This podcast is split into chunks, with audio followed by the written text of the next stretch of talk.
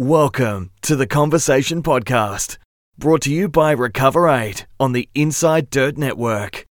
All right, guys, as promised, uh, welcome to this special uh, podcast coming to you on the Inside Dirt Network at the AME Management Studios. I'm here with uh, Adam Bailey and Ryan Sanderson, and uh, pretty cool up here in your awesome Port Melbourne setup and the, the upper floor here. It's real nice, guys. Thanks for having me. Thanks, Joe. Yeah, no, thanks, mate. Thanks for thanks for coming. It's definitely uh, hasn't always been this nice, but the last couple of years we've been in this one. Then we, as you heard, we started in a, in a little dungeon around the corner with no phone reception, so we're pretty stoked with this place. yeah, I did hear a lot about the dungeon back in the day at different times. Um, so the journey, like you just talked about there, that's something we're going to speak of a lot in this this little pod. Um, I guess special episode we could call it. The business of motocross is what we're going to officially title it as, but um, there's such a, a, broader spectrum of topics that we're going to cover essentially. And, and I, want to thank you first, Adam, for reaching out and kind of getting this ball rolling. It's it's a pod that I've wanted to do for a long time, um, as far as kind of educating riders on, on what it takes to, you know, making it is such a cliche term, and I, I don't like to use that term, but how you as a rider or athlete even a driver. You know, you guys have a big reach into different disciplines. How you can create uh, some value, some some self worth as a personal brand. That you know, let's be honest, a lot of guys in the moto industry right now are saying that it's hard to make money. You know, we're not getting paid enough by the teams. There's no rides. There's no prize money. Whatever, whatever. Um, taking some responsibility for themselves, and, and hopefully we can give those athletes some tools from this podcast to maybe. Uh, to learn a little bit and, and listen to our stories of where we all came from and and you guys are a prime example of how a lot of hard work can can take you from being an athlete yourself, Adam, as a racer to where you are now, right? Yeah, appreciate it. Yeah, I think um, I think motocross or supercross is, is a little bit of a metaphor for our businesses in general at the moment, which means you have to work harder and smarter, you know, to make money. It's just the way it goes. So I think there is a little bit of a misconception out there of, of, uh, for riders just sort of see it as the only way to make money is through being a paid factory rider or that's the only that's the only way to make a career in this sport but it's actually not the case at all.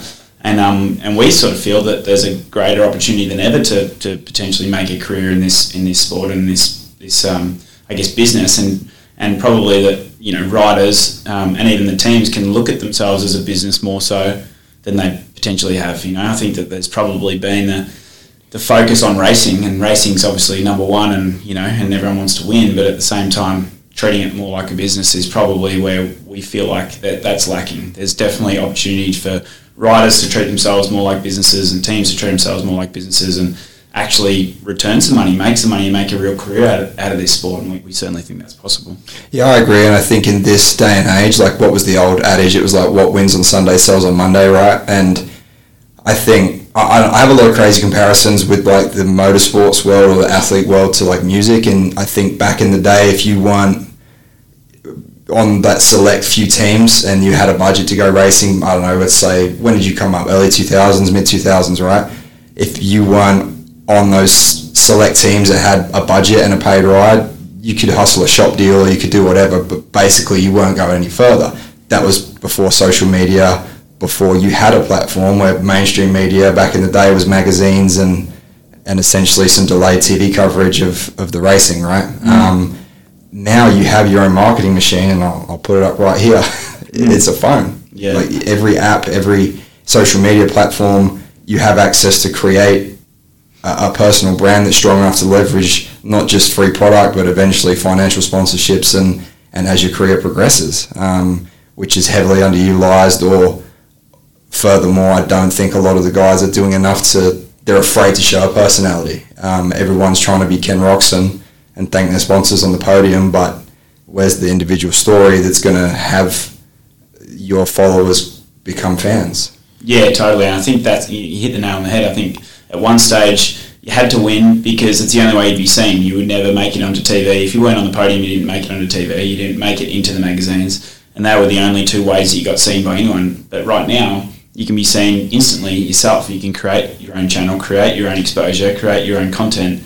And, you know, the guy coming 10th or, or even 15th can be just as popular and, and get just as many eyeballs on him as the guy winning now. That didn't used to be the case, but I think that people have sort of missing that opportunity that, that is that is the case. And it's, I mean, it's helped us with our events even. I mean, our very first uh, at Open in 2015 sold out in 10 days, and it was really social media that did that. It was we created great content and, and had um, you know a lot of great marketing and ideas and things like that, but social media was the machine that that enabled it to gain momentum and for people to know that this event was happening without us even spending a dollar in television at the very start. You know, so that opportunity is there, and it's the same in as a racer or as a team. That if, if we can somehow educate these guys on how to utilize it and how to realize that, and sort of flip it back to putting them back in control of their own brand and their own channel, for lack of a better term, then we honestly think that there's good business opportunity out there for them. I, yeah, I was just going to say, I think like the Dean Wilson example this season in particular is one of the best because he, he was making so much off his merchandise and obviously got such a large following without needing to necessarily have that factory ride at the start of the season, then picked up the factory ride throughout the season. Mm. Um, you know, is a great example in that World Championship of, of that, I think, because it's not just about the race results. He's one of the most popular riders now, arguably, you know, in Supercross, and he's built a lot of that around his personality and and what what he's done. You know, even our launch with him this year, you know, for the AUS-X Open was all just a gag and Dino Dundee's sort of a real yeah. play on his character and just getting it out there, and that's pretty unique, but also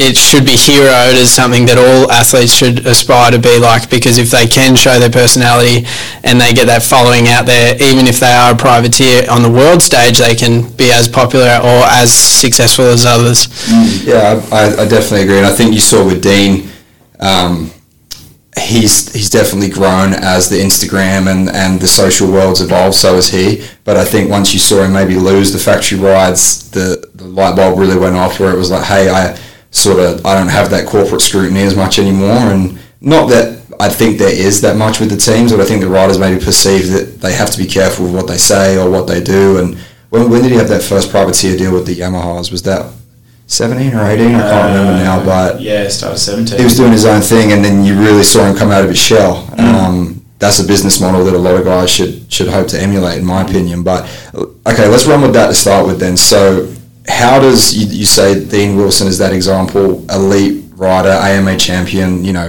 in the top percentage of, of guys in the world on a motorcycle.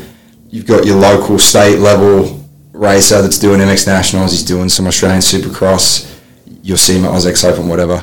He's the same guy that his parents are on Facebook or, you know, the keyboard warriors that you see so much of nowadays. I mean, I was reading some stuff this morning that just blew me away, but you see it every day. I'm sure you guys are not immune to it, but um, let's let's use that guy as an example. He's a young privateer, and he's trying to establish himself, get a personal brand going, get some. He's just looking for free bikes, some fuel money to get to the round, someone to cover his sponsorships.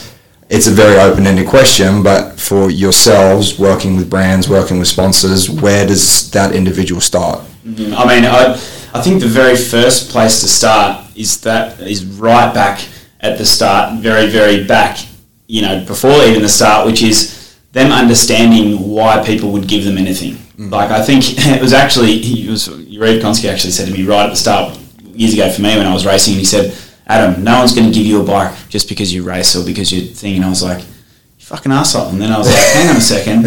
And, and it was true, and it's true now, is that too many riders and racers are expecting a bike because they race, as opposed to what are they going to deliver for that bike, or the goggles, or the gear, whatever it is. And, and I think if they understand, because it doesn't matter where you come, you could come 25th, but if you can sell more bikes than the guy coming first, you'll, you're worth more than the guy coming first. Mm. So, like, I think people have to take their, you know, I think if we could teach them to take the responsibility on themselves to understand the transfer of value, which is if I give you something, I want that times multiple back then that's how you get sponsorship, really, isn't it? I mean, the way we get sponsorship, which will continue go down the track, but is because we, we charge X amount and we deliver Y amount, which is many, many times more than the X amount in value, and we prove that we do that. So if you if you are a starting, you know, um, state level racer, then I would be trying to find a way how I can sell more bikes, how I can sell more gear, how I can introduce business to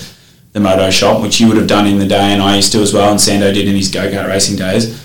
trying to find a way to connect people so they bought bikes from the dealership so that then I can say to the dealership, I sold you three bikes this year, you know, can you get me a better deal on mine for next year? You know, I think that's the really simple starting point is to realise what they need in return if they're going to support you. Yeah, I, I would add as well as every region has a regional paper as a regional radio station, but you don't really hear many riders trying to knock those guys on the door and, and say, hey, can I, you know, do a feature with you? Can I tell you about my story? I'm planning to race in the Australian Supercross and I'm going to take it to the best in the country and some of the best Americans from around the world. Like, how many riders are actually going and hitting up those regional radio stations, regional newspapers that, to be honest, have still got good following and would probably cover a story for Supercross. So even just that thinking and trying to educate people to think about that because for us, regional radio, regional TV is as important to us as metro radio and metro TV. There's so much regional following. So my first starting point would be what are you doing in your local city, in your local town to, to really pump up the racing in Australian Supercross Championship and realising that straight away that could be a start. That could be a way you could put a photo in, in a newspaper and get it online and get your sponsors, you know, shown and, and do things like that. That's straight away thinking and giving back. Mm. Yeah, I think I agree in, in what you're saying is, is probably there's not enough education or willingness people being willing to ask questions and what is the business model? You know, I, have I'm coming out the other side of being a full time coach now for a long time, and I, I, had a gym facility with a training program back in the day. You know, about four years ago, I sold up out of that now, but the amount of riders that would hit me up and, and say, "Hey, um, I can't afford to train. Um, let me run your logo on my graphics, or let me run a, a sticker on my helmet, and I'll train there for free, or you can coach me for free." And it's like, okay, cool. How does that actually benefit me? And you can see the confusion. Well, that's sponsorship. It's like, no, if you get together a group of four riders that want to train with you, with me, no problem. I'll hook you up all day long. But it's that, I think, understanding that sponsorship is a business transaction, like you said, and what you get has to be reciprocated with then some to make it viable for that brand to even want to support you. And not always, I guess, when guys are starting out, like you said, the, the regional kids in regional towns, like, the amount of mom and pa, you know, you got your dealerships that are slowly declining, but there's so many local businesses that are probably more willing than in a metro area to help out somebody financially, right? Um, but if people don't know who you are and what you do, how, how do you? Without that, it's useless. So. I, I think, like you said, it's the responsibility, and I see it from a junior level, and it's something I've. I mean, geez, I've ran race teams where where we had a junior team and an MX Nationals Supercross team, right? And and the, the whole plan of it was to take the juniors, educate them, and bring them through into the pro ranks. And and honestly, it didn't work very well because the parents, I don't feel, were willing to look at the sport in a big picture. They were so concerned about that next state title race or that next junior Aussies that you know. I'm, I'm trying to explain to them, hey, this is where you're going in two seasons. Next season, you need to be ready and uh, there just seems a bit of a disconnect, and I don't know how we bridge that.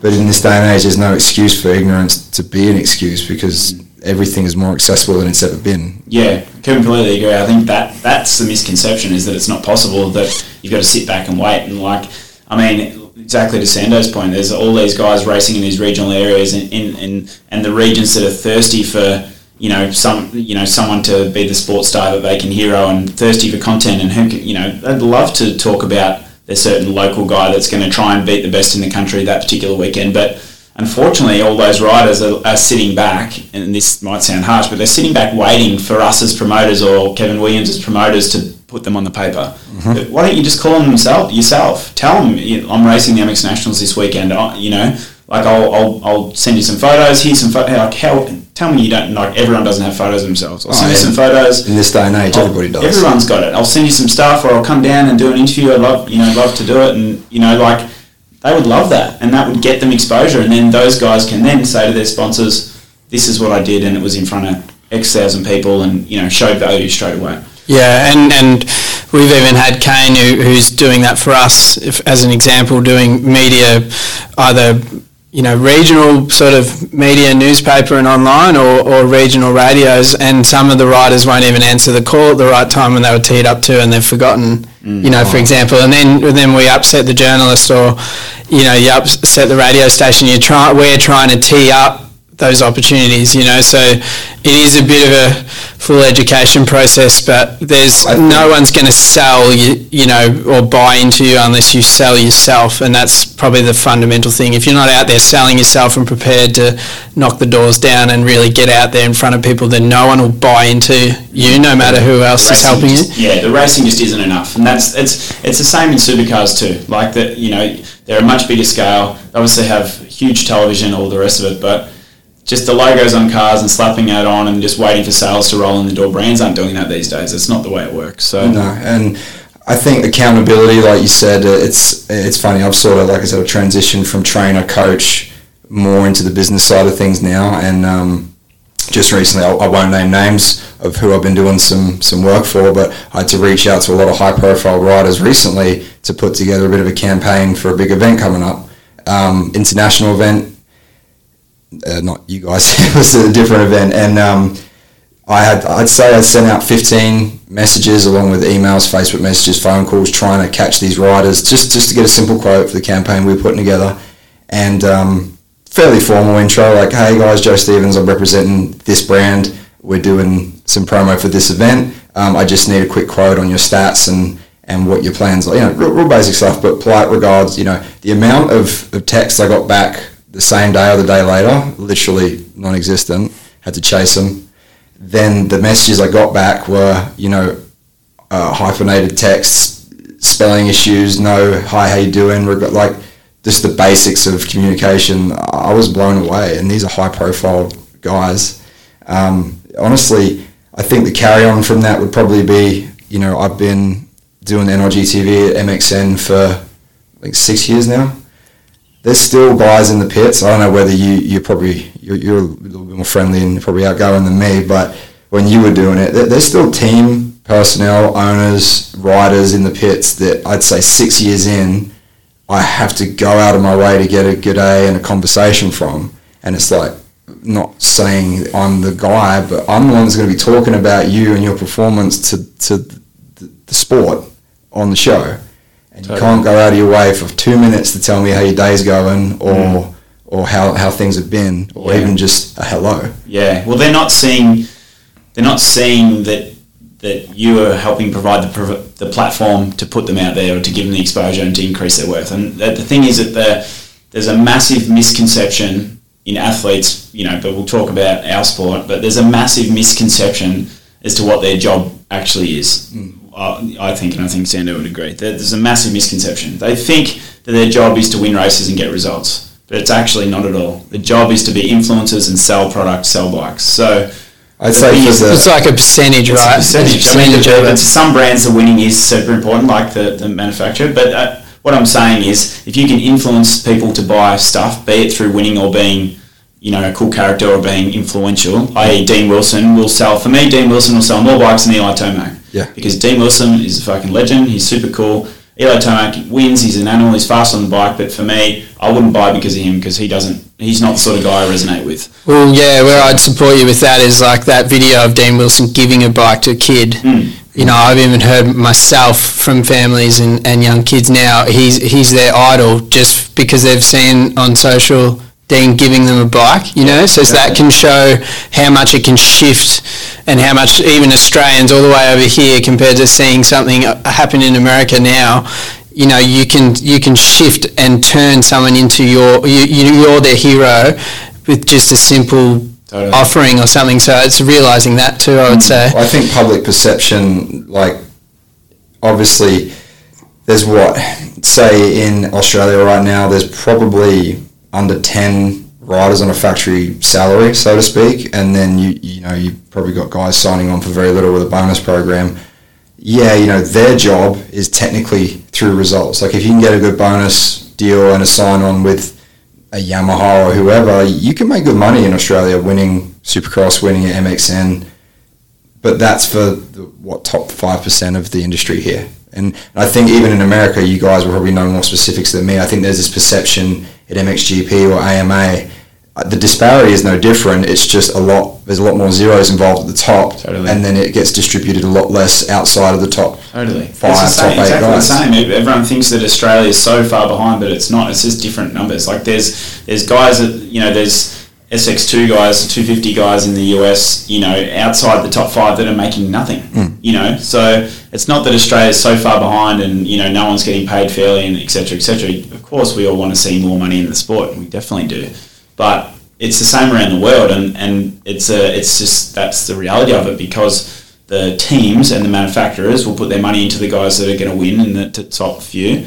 But it doesn't mean that the other guys can't be influential. You know, build their following, make money, and, and, and be awesome value to particular brands and things too. I think like Dino's the absolute perfect example because he saw he was smart enough to see when he was not going to get the factory right or didn't have a factory right. He was smart enough to see that he needed to build on his character, build his fan base, and he could monetize that. And he and he did. He was making great money from his merchandise. And as a privateer, he was he was potentially making as much money as he was as a factory rider.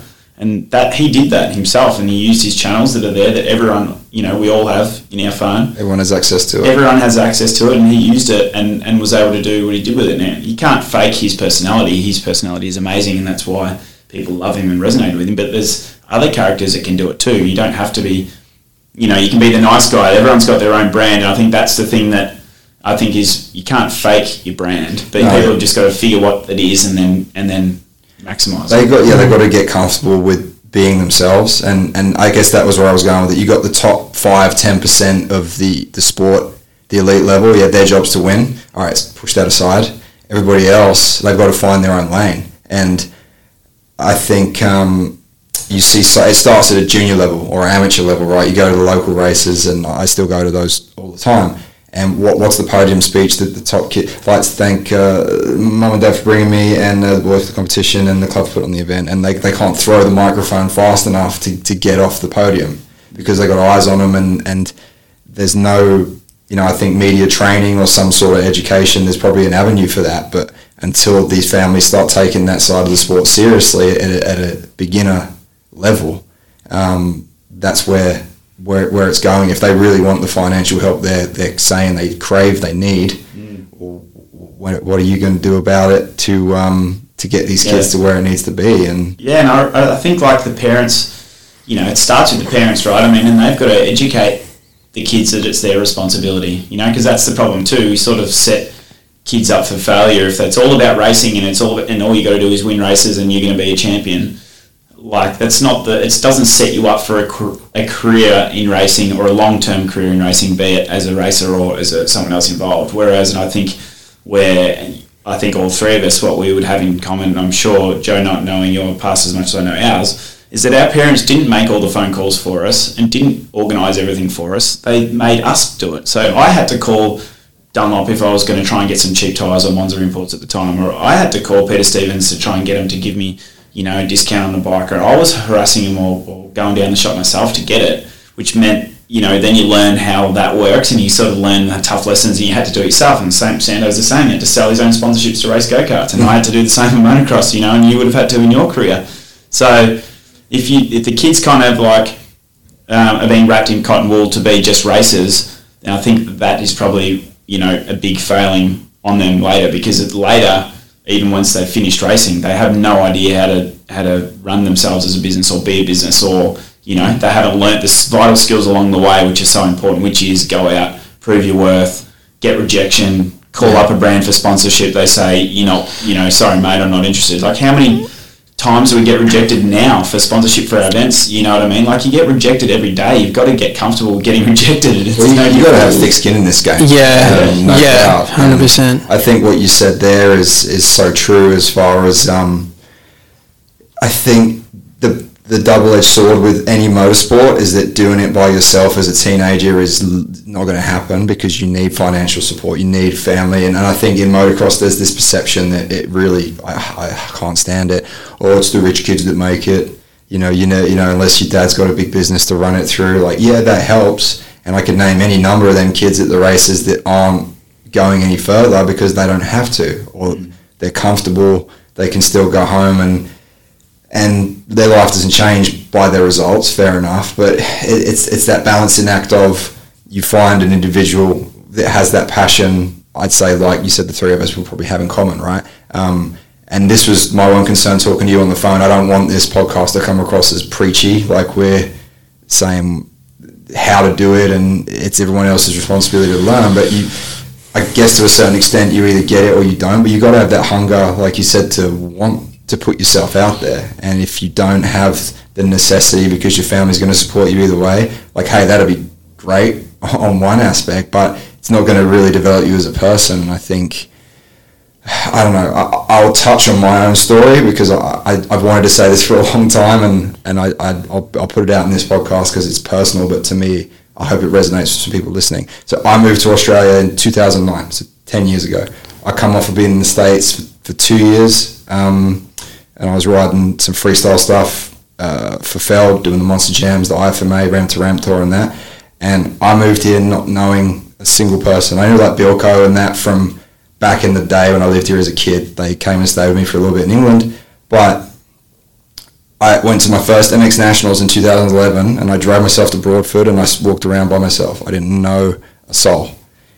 And what is it now, 2019? And I've been making a living out of the industry since 2012, 2013. It's epic. Yeah. Uh, not like I'm the shit. What, like, I'm not, No, I'm not No, but that's what it's, it's Right. just yeah. clarifying that you can. how can Yeah. I do that? Yeah, when guys that have won national championships have been superstars in the sport over here. uh, Two years after they retire, they're um, I- I'm not being disrespectful, but they're working on job sites. They're they're lost as people. They're doing whatever. And we lose them from the industry, which is a negative. Yeah, and they're forgotten about. And how how does that happen to me? I, I can't fathom. Well, I think the main thing, obviously, is that the confidence comes from the experience, and the experience comes from the practice. So everyone might just consider practicing on the bike being everything, but practicing commercially Yeah. is about like learning yourself. So the the sooner you start selling yourself and, and doing sponsorship as, at a young age, the more experience you get. So you obviously get better the longer you do it, but the younger you start, the better you are in 10, 15 mm. years. And, and that's the same with speaking and, and handling yourself and PR. That's, you've got to put that practice in to get better. And obviously different people have got different skill sets, right? But I think that's the main thing to get across is if, if you're willing to obviously push at it and break down those barriers and yeah come into a sport like your example of not knowing anyone and then be committed to make something out of it it shows that it's still possible. Mm. And I think that's the main thing from our end we would portray is it is certainly not easy and it's not easy for us commercially but you know we've we're not you know because we've been doing it our life our whole lives you know from for our own careers and then in business getting a no doesn't mean you, you cry yourself to sleep at night. It, it motivates you to try the next one, and you, you get better and better at being told no or, or turning a no into maybe a smaller yes. Mm, you know, and and a lot of our sponsorship portfolios started really small and just incrementally built up, as opposed to trying to be something we're not. We, we don't price ourselves like V8 supercars. We don't price ourselves like AFL or any of those sports. We know where we sit, and, and we're getting you know better at bringing more brands in because they're all just slowly riding the journey, and we know it's a really long journey. But I think the most positive thing, particularly myself not being in the sport and then coming into it through our business and, and meeting with and partnering with Adam is the sport has the potential that these athletes and athletes in Australia and abroad are some of the best and most impressive athletes I've ever seen in, in ever in, in the world. So, you know, it's no different to a UFC as, as big picture that sounds, but UFC was nowhere and it's arguably one of the biggest sports in the world and, and what they've done better than everyone else is build personalities, build entertainment, be willing to say something, even if you don't really think it, but you know it's better for entertainment. They've been willing to do that, and they've built into this global just monstrosity that arguably is probably doing better than every sport in the world at the moment about building up the anticipation to a fight. And I think what we can all learn from that is, you know, this sport is amazing. The athletes are amazing people will go to Marvel Stadium and be 35,000 people or more and watch this sport. That's amazing. So let's just focus our energy on that and realize that it's all got the potential there, but we all need to, you know, in all our respective areas, just keep working as hard as we can to get there. Yeah, I think as well is that the is just expanding the, the role of what an athlete is and getting an understanding of what that is. Because I think that like yeah, that that, that, that narrow focus, just perf- performance only, is where we're going wrong. It's got to be you know being an athlete means returning value to your sponsors, returning value to your team, selling product, getting exposure, creating good content. Like it's all the things that everyone can do. And some some there's some guys out there that are absolutely nailing it and get it and they're doing such a great job. You know, Jackson Richardson, prime example turns up to the races in his van. He's got some epic sponsors. He's got Rockstar Energy on, on board, which is a huge, you know, partner. They haven't been involved in the sport for years. Brings him in because they want to see personality. He's got that personality. And he's starting to build a following of fans because they love the fact that he's a character. He's funny, he, he, you know, but he can also ride. Do you know what I mean? And, and that's he's maximising the brand that, that is him. He's not faking it, and that's just the way he is. And Dan, on the other hand, Dan Reardon is like he's a fantastic influencer. He's got brands, you know, coming at him. He's, he can do influencer campaigns. The guy sold the, the rights to his bloody proposal for God's sake. I was telling, yeah. joking with him, you know, like he yeah. got sponsored to do his proposal in Queensland, uh, Queenstown. That's incredible. Like the guy. I was wondering about that. I assumed there was some sort of involvement because that was an epic a whole epic uh, saga with the proposal down there. Amazing. I yeah. mean, like the, the, he is like the prime example of incredibly switched on he gets it. He has DR Homes, for example. They've sponsored him because he has sold them more homes than what it cost them to sponsor him. So he gets it. They they've they said that we've sold something like five houses because of our sponsorship with you. So then he can keep them on board, you know. And and obviously he's a great writer too, but he gets the fact of the business of why these people are spending money with him and what he needs to return. Will he'd be speaking with his partners or doing business to business deals, which I think is really important because it's, it's so much more than the exposure. It's the business to business, and it's either giving back by doing riding schools for your your sponsors' kids, or it's like doing days out for those sponsors and their staff or their VIPs, or doing things that people probably don't see all the time that really gives that value back.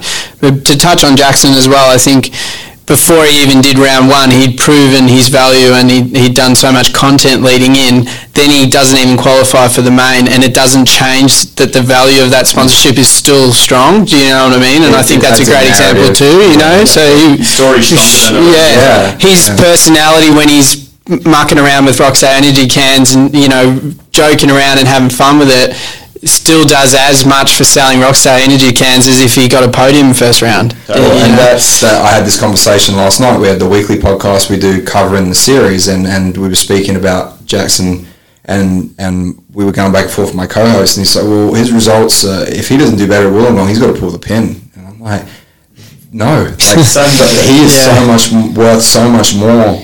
Uh, on the track, regardless of where he finishes, like Rockstar did not sponsor him for him not to race, and you know, you draw a narrative from the injury. He's toughing it out. He's still on the track. Probably going to get him more press than if he went out and got a fifth or yeah. something along those lines. Well, we, yeah, fans because I want to see him succeed. We can't wait to show that Supercross Life episode of yeah, launches tonight. right? You know, because that is going to show more grit and tenacity and and true insight into how tough this sport really is, and do more for Jackson than it probably he even realizes. But he deserves it. You know, it's incredible, and we're we're really invested in telling those stories a lot this year and beyond for sure. Yeah, I think so. Yeah, and it, there is people getting it, and I guess what we just want to see is more understanding the business of what they do. I guess, and because if people can do that, then the more brands will get value in being involved in the sport with anyone, um, and the more they will support the sport, and the more the money will come into the sport. If that makes sense. If if brands are uh, profiting out of being involved in our sport, then obviously the money is going to increase because they're going to see value. They're going to invest more the following year, and you know if there's more people doing deals like Jackson and, and Epic, if there's more brands getting involved in athletes like DR Homes, for example, with Dan, then that's great because it just keeps bringing it in, and that's how it happens. And but the riders themselves, you know, they can do that. They don't need us to do it. Like the sport itself is the platform, you know, them to call themselves a supercross racer or whatever, but mm. they can create their own exposure, they can create their own content, they can create their own brand, and they, they really can do it on their own. Yeah, phones and GoPros now, you know, you can do, you could do, and and Dino has done that and proven that as, as an example, not to just keep going back to Dean Wilson, but he's Well, he he's been able to get his example, yeah. girlfriend to film him, you know, throughout the season, and then just done behind the scenes raw stuff with his missus, just shooting off a handy cam or using a GoPro. Fans don't care. That's all you need, and I think that's another good example too. You don't need, you know, twenty thousand dollar camera equipment to pull it off either. If anything, it's gone the other way. Like I, Yeah. I don't know. Obviously, you guys are a different uh, avenue where you have that you have major companies to represent, so you have to put out high quality content. But a lot of the stuff that individuals put out, I know they get a far better reception if it's raw, if it's talking to the camera, if it's shot trackside, than if it's something they paid for to get produced. Yeah, for sure, People want to identify with the personality. They want to. They want to know you as an individual. Yeah, they want to see the true personality. So when it's raw and when it doesn't look polished, it looks real. It's authentic. And when with Supercross Life, we're trying to do the same. As even if we're shooting off our best cameras, which we are, it's still more that the conversations that are being had are obviously clearly not with the camera and not with the producer. They're being had with the mechanic, the team owner, and the and the rider, and that's authenticity that people want to see. That's really really cool content. It is, and I think where I'd like to go from here is we, we discussed it on the phone a little bit, Adam, before we did this. But you know, you say uh, there's so many riders doing it right. You know, they're putting out great content. They they have a strong personal brand. You know, whether they're uh, an under 19s rider, whether they're an MX2 guy or, or an MX1 guy, whatever it is, they're at different stages of their career. But I think a lot of them are, are doing the right things in principle on social media and maybe not to the degree they could be, but they're learning. Mm. I think one of the biggest hurdles is your lifespan in this sport. You're so young, so you don't have the experience to, to maybe understand what a business relationship is. But, you know, how many riders have approached you guys as a, as a, a management agency, I, I guess we call it, right? And, and said even if they don't want you to represent them or, or help them, just a, a phone call or a conversation, like you guys are very approachable. Um, you know, hey guys, how do I go about trying to leverage this following I've got? How do I go about trying to take this deal from I've got free gear and, and free bikes to trying to monetize myself? Um, and I think that's something else that we should probably touch on. I think people think monetizing is, is actually getting paid directly, which I could tell you a million ways I've took sponsorship deals and made it work where I get paid without the brand actually paying me, right? But how many riders approach you guys for that? Well, could count on one hand. You could count on one hand the amount of riders or teams that have actually asked for even data, like how many people watch the sport and the events. I, I mean, Dan Reardon does says how many people are watching, who are they, ca- what information can I get, and he obviously uses it. Dylan Wills has, um, mate, Todd Waters has Yeah.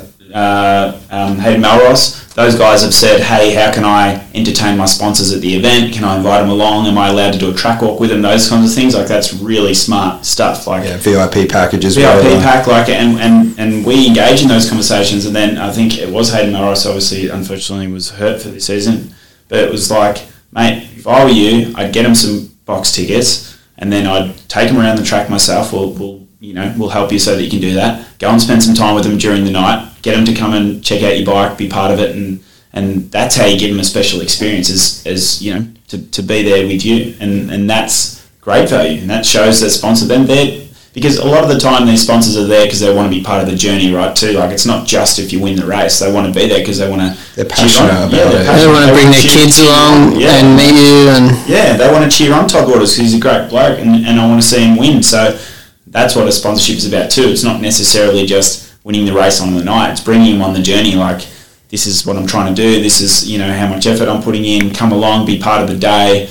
You know, enjoy it with me, kind of thing. And that and that's what the sponsors are, are loving too. Yeah, I, I would say going to the event number one, maybe going to practice and testing days number two, and then number three would be coaching and, and working with them on either their kids, learning to ride with them, or, or yeah, teaching their staff or doing a ride day and things like that, because that's where you really connect with the personality, you know, and that's where a sponsor will buy in for life if they, if they really jump into your onto your journey. And I mean, we we get asked a lot by say Super Three and Super Two drivers as well in motorsport, um, given our presence in supercars, and we're we, you know we're always telling them to get out there and and sell themselves rather than trying to get someone to sell you because no one wants to hear a story from either of us even with our experience and where we where we're positioned in both sports. They don't want to hear us selling someone that's 16 years of age that thinks he's going to make it next. You know they want to hear from them and they want him to come into their office. And actually they want to ignore a couple of phone calls and ignore an email and then still see them rock up at the office mm. and wait for them. You know what I mean? Because that shows true dedication, and that's what we've done as youngsters. You know, you've you've like forced yourself in to a potential sponsor's office to see them and sit down with them and tell them your story, mm-hmm. and because it's not just where you're at right now, it's where you want to be and who you, who your aspirations are, and showing what you're going to do to get there. So people buy into how dedicated you are, what you're committing to on and off track, you know, what, how and why you think you can be a champion. They're all the things that people buy into. And another thing that people forget probably as well in predominantly in motorsports more common but dirt bikes too is like let them buy a piece of your career. If you really believe in yourself, let them buy a piece of you. And if you make it, you make it as a Chad Reed, you'll pay them back. And like, Never not many people in talk motocross, like that, you know. You know, I think that's that happens a lot in, in Formula Three and F one in Europe, you know. But it's something in motocross, yeah, yeah, yeah.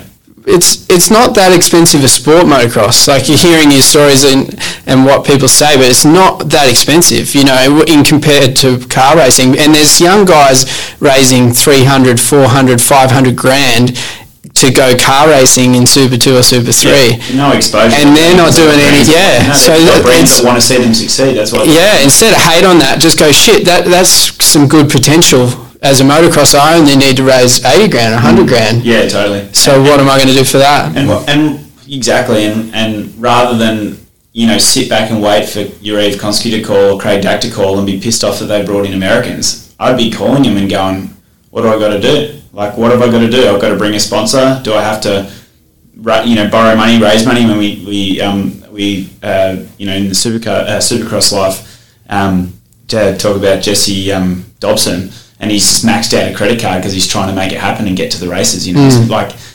like just do that stuff. You know, if you've got to do it, you've got to do it. And I'd be, I'd call up Yarrive and, and like he's an enterprising guy. I'd be just like if I could raise a sponsorship or find one, or I would say I'll borrow the money. Just if you really believed and were willing to back yourself, then you've got to be willing to back yourself. But I think guys like Craig Dack and, and Yarrive, they don't just give those rides to someone because they might see down the track they're going to be good. You've got to prove it and you've got to show them that you really want it and you've got to back yourself too. Like how do you, I mean in business it's no different. Uh, The very first AUSX Open for us, a guy named Jeff Jones was talking to us and he said, hey, how do you expect anyone to believe in you if you're not going to back it yourself? Like if you're not going to stand there and go, I'm going to do this and I'm going to make it happen and you know, I'll borrow money to do it or I'll do whatever it takes. Like, how do you expect someone else to just come? Yeah. Yeah. Well, that was a good example because we were trying to work out how do we get a sponsor to sponsor the whole event and do it. And he's like, it's not, it's not going to happen. You know, Yeah, it's if you're not going to do it and put your balls on the line and get an investor, or you know, get money from the bank or whatever, why would anyone else? And we're like, holy shit, we never really you're thought if you're put thought like that. why should they Yeah. put theirs in? you got to put your best foot forward first, right? Yeah. Um, I think what you talked about there with, with it's somewhat of a faux pas. I think it, for some reason in the moto industry still, like you come from the the car racing world, Yeah. obviously V8s and Yeah. karting. I think it's a little bit more accepted there when you talk about buying a drive or putting Yeah. a sponsor. Still in motocross, I, I don't know why that there's that stigma. In of- Europe, it's happening though all the time. I come from the UK, right? I grew up racing um, British Championships. I did some European stuff, and and you are not getting a start in, in say the British Championship unless you're a, a top guy. Even then, if you want to go MXGP, your first year you're bringing money into the team, mm. whether a sponsor's paying for it, whether you remortgage your house, whatever it looks like. And I think it's you put out the press release that so and so just signed for the team. They don't go, oh, he just bought forty grand or fifty grand or whatever it looks like. But people in the know know. Yet, especially in in, in Australia and for moto, it, it seems like it's still a stigma, and I don't, I don't know why. You and I know there's plenty of rides over the years that have gone that way. Mm. Yet. It's not spoke about, and, and I don't see why it's a bad thing. Oh, he, he got that right because he bought it. Well, he raised the money. Yeah, raise the money. he's, It doesn't he's it's not even yeah. playing. I mean, Dan Dan Reardon's done it this year in a sense that he hasn't bought his ride, but he's negotiated with CDR to have his own sponsors that have been with him. I.e., he wears Fasthouse clothing, not Fox clothing, because hmm. they were a partner with him. So he's had to say to Dakar, "Hey, I need to bring Fasthouse. They're my sponsor. I need to keep them." He's not just dropped them and going, "Oh, now I've got this CDR ride." So and and I need to have branding on my bike for Dow Homes. Yeah, he's They're got with me yeah, and So- Boost Mobile as Boost well. Mobile, Yeah, bought sponsors to the, you know, and, and as part of his negotiation, he's he's got them on the CDR Yamaha bike. So there's so many different ways to, you know, skin a cat. Yeah. The, the people that kind of just wait, sit back and wait for, you know, that magic call where th- those calls aren't coming. You've got to really think about what you can offer. And I think that, you know, this you can look at it completely differently. Well, I would say back to your point about you're even Dakar, and I don't want to speak on their behalf, but if I'm sure if you were hassling them, and um, you know, I'm just hy- hypothesizing, but if you were hassling them, uh, you know, week in, week out, month in, month out, and said, guys, I don't want anything from you, but just let me come to the test track and just watch and see what you do, see what you work on with the guys, and then, you know, I'm just going to come out and I'm just going to be there and I just want to soak it all in. I'm not going to get in the way. Are they going to say no to you eh, if you're you're a good enough young guy? Yeah, Probably not. You know, if and then could that then evolve to hey, you know, one day, do you mind if I just follow them around? You know, do you mind if I go out there and just try and keep up? You know, things like that. I think. You know, I'm not saying whether that's a definite or not, but it's like No, that thinking of just if you show enough commitment, I'm sure one of those team owners, if you're capable enough, also obviously, um, you know, they'll let you ride out on that track if you're a privateer and you know use you as a bit of a, you know, maybe they're going to chase you down. But you see that a little bit, like Rudo's, you know, training with 250 riders. Um, Yeah, all the time. I think Jay Wilson, for, as an example, you know, that's a great example. They're never going to race against each other, but using each other to better each, better themselves. And I think it's maybe just thinking a little bit more laterally with some of those team team guys, or maybe it's not you know CDR and Yarrive, but it's maybe ro- if you're a younger guy, you're rolling with privateers and trying to just hang out with them. Mm. Maybe you're covering the cost of shaping the track for them as in return or something. You know. Yeah, it's, it's using whatever means necessary. And yeah, like that team manager's probably going to, you know, oh, this kid's a pain in the ass. Oh, I don't want to deal with him today. But he's a good kid. All right, look, we're going out here on Wednesday, come out. And then eventually it's like, oh, well, so-and-so just got injured. Ah, he's a good kid. We'll throw him on the bike. Yeah, Or, you've got to be a good person too, yeah, like, of course. if, Yeah. If you're, if you're entitled and, and you're a little brat, like, Yeah. yeah, it's not going to work. No, Um, well, they're all waiting, like I said, sitting back waiting. I say all massive generalisation, but if you're sitting back waiting for Daka to call because he spots, you know, spots a bit of talent of you when you're in, when you, you do a section call when you're in 12th, that's not going to happen. Like, you, like you've got to make, and it's no different in business. No one just comes and knocks on our doors and goes, "Hey, here's a multi-million dollar opportunity." Like you can, you seem like good blokes. Like Yeah. never, that doesn't Never happen. happens. You're banging down doors Yeah. constantly, and it's in business, in life, or you know, again, not to preach, but you've got to be the one banging down the doors, and these riders need to be doing that, and regardless of where they're coming. Like you know, back in our racing days, I would go to CNR Imports, who was supporting me with goggles and gear at the time, and just say g'day and drop in, and you know, You make make sure they knew who I was, and make sure they, you know, knew, you know, say how much I appreciate it, be genuinely saying thank you, like I really appreciate your help, and then next year it's a much easier conversation to to get that support again. So- Yeah, a great example I would like to draw on is Gary Rogers Motorsport because there's there's a lot of drivers in supercars that only probably need a one day every week or one day every two weeks commitment at the workshop. But then there's drivers that drive for Gary Rogers that he takes on, and they've got to do a full blown apprenticeship over three years. Yep. And then they've got to be in the workshop day in day out, and they've got to build themselves a trade. So even if they don't make it in their career, they've got something a life afterwards. He forces that on them, and then he's he's touched arguably some of the best drivers in the sport, and they all respect him for that upbringing. I think that's a really good example. You know, like Scott McLaughlin, he had to do his full-blown apprenticeship at Gary Rogers. Now he's a two-time champion, but he, uh, but also, you know, James Golding the same. He had to ride to the train station, catch the train, then ride. You know, I think it was like 40 minutes to Gary Rogers, do an apprenticeship, and then go back and do that. And that was how he just started to get a an initial drive with Gary, and then now he's a full time driver. And you know, Gary's helping him into next season, even though Gary's not um, racing in supercars because he he believes in in James Golding, and he's come through the ranks with that team. They've got to, they've got to, yeah, there's definitely got to learn the parallels and the opportunities that, that supercars, it, well, that, that common practice in supercars and some of those ways, like our sport can learn from and, and our riders can learn from and see that and just like exactly. I mean, Scott McLaughlin, Scott Grove, still sitting on his helmet. Yeah. To him when he was no one. He was absolutely nowhere, and that's a brand a guy that's a very successful man. Wanted to be part of him as a from a go karter onwards. Continued to support him, and now he's a, about to be a two time Supercar champion. And Grove is still one of his biggest sponsors because he was, brought him on the journey with him. and He wanted to. He wasn't always a legend, you know. And now, Yeah. now, now he is that, and that's Well, yeah. stayed with him. Well, we work with Scott, and, and Scott's got Pace and Grove on his helmet, and there we we know big brands wanting to get on his helmet, but he's now on the flip he's side, to he's loyal to them. Yeah. He's he's doing multi-year deals with them to give back because they helped him at the start, and that's a good story in itself because he could get big big brands on his helmet now, and he's actually like blocking those two spots for those. He's only allowed two personal sponsors on his helmet, and he's given back to them. They're paying the right amount as well, but he's he's letting them have first of refusal every year and giving back to the guys because they've helped him throughout. You know, from that, early that apprenticeship model, um, I wasn't aware that uh, you know in, in motorsport like that's that's such a cool enterprise that I think those drivers could be a part of, and maybe I wish that there was something like that in moto that, that these kids. But again, like you said, those kids got to do an apprenticeship. They've got to put themselves out there. There's there's so many um, there's so many performance shops, suspension engineer uh, Yeah. places that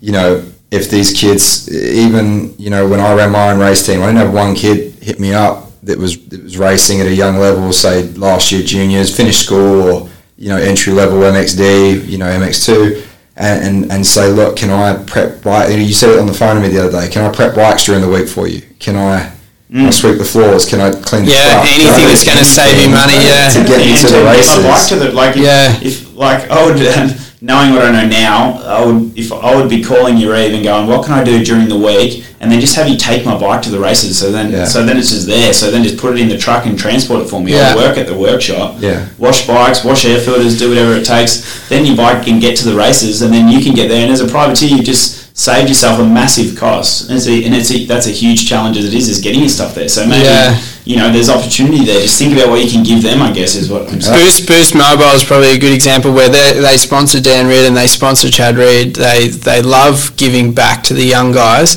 They've just sponsored um, Gary Rogers' team all year this year, which are young drivers, but also they just sponsored the Kostecki brothers, um, who no one needs to know who they are necessarily on this podcast, but the reason they sponsored them was because both uh, the brother and the two brothers and the cousin, they worked on the cars and they do the, all the work on their cars week in, week out, and then they prepared for Bathurst on their own, three young guys. And Boost Mobile jumped on that just because they love that angle and that story of these kids working on cars and taking it and racing in the massive, like the biggest race of the year in supercars. And I think that's a good example too. That commercially, there's brands out there that are that are really into that mm. stuff, and they'll The- the buy into those stories. The grassroots story is very viable Totally. to, to sell because people resonate with it, they engage with it. I think in my and it's I don't always talk about moto, but I guess that's where I'm coming from with my world. You guys definitely go in a different different worlds with the V8s and the go karting and whatnot, but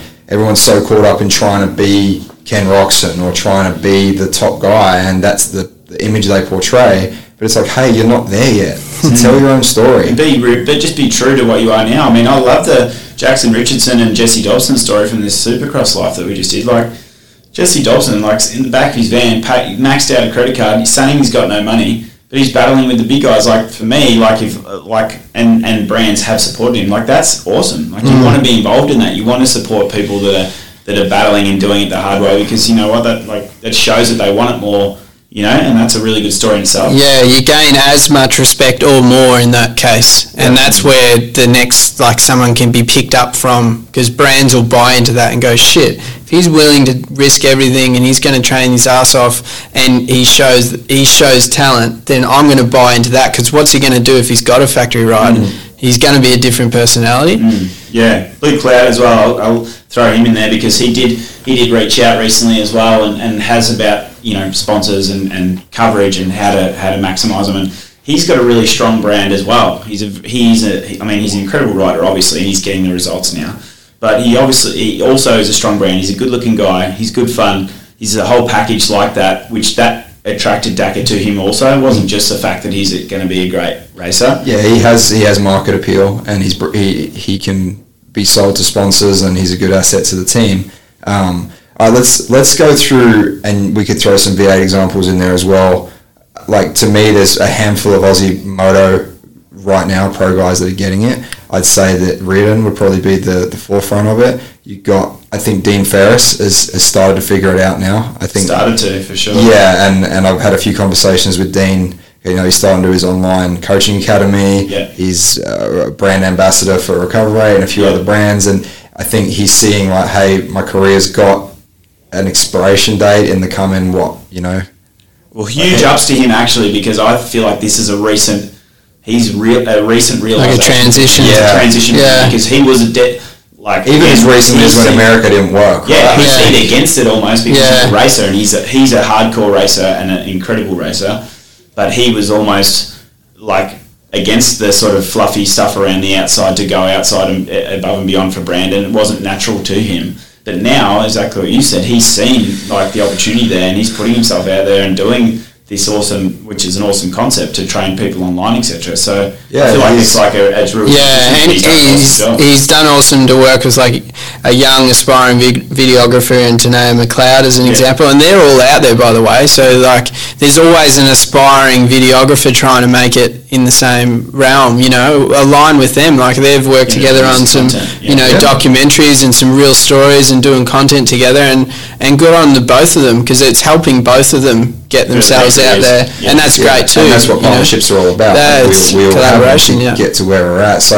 I'd say Dean, and this is for everyone listening that wants to take a look at some uh, case studies, let's call it. Yeah. Like, look at Dan Reardon, look at Dean Ferris, look at Jackson Richardson. and for different reasons though. So I think we should like Yeah. we should de- describe them in different ways because they are very different in how they're doing. it. Their brands are very different. I think they're both, they're all great examples Of a- in different ways. a personal brand that has its own merit, right? Mm. Like Jackson Richardson, he's the I don't know what you'd call him. He's out Character. there. He's just a Yeah. character. He's Yeah. like the Bilko of Yeah. racing. Like Yeah.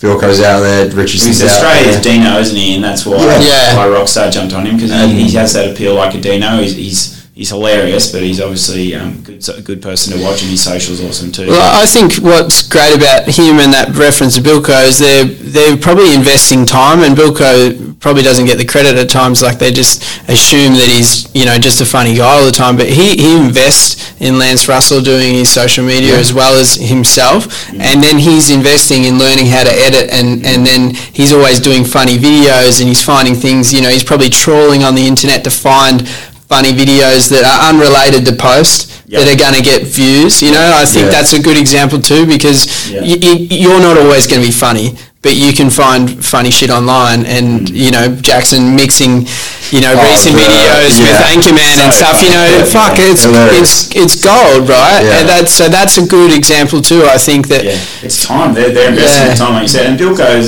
Bill go again, prime example, because like you, you just said, like he invests that time. Like Bilko's actually a very calculated and serious person. He's a You lot know more Bill switched on than He's people very, know. very switched on. He's a businessman, and he the Bilko stupid clown Bilko that we love is is partially a show because he is very he It's a is a, persona. character, but but he maximizes that and uses it to his advantage, and he's made a brand out of it, and he's made a lot of money from it, made great sponsorship. He's, I mean, he's valuable to have at events for us. He's incredibly popular because this brand that he carries and he's created himself through commitment and hard work. But it's not through accident or because he doesn't work hard at it. Because he does. Yeah, and he posts um, probably more than any athlete on Mm. for us. He's promoting us all the time, and as a promoter, that's just That's you the know we love him yeah. anyway, and you always would support him, and he's so popular. But he he goes above and beyond in that sense too, and I think that's a great example. Well, and you look at him as uh, case study. You're going to hate to say that, but you look at Bilko. The you know he's an OG at this point. He's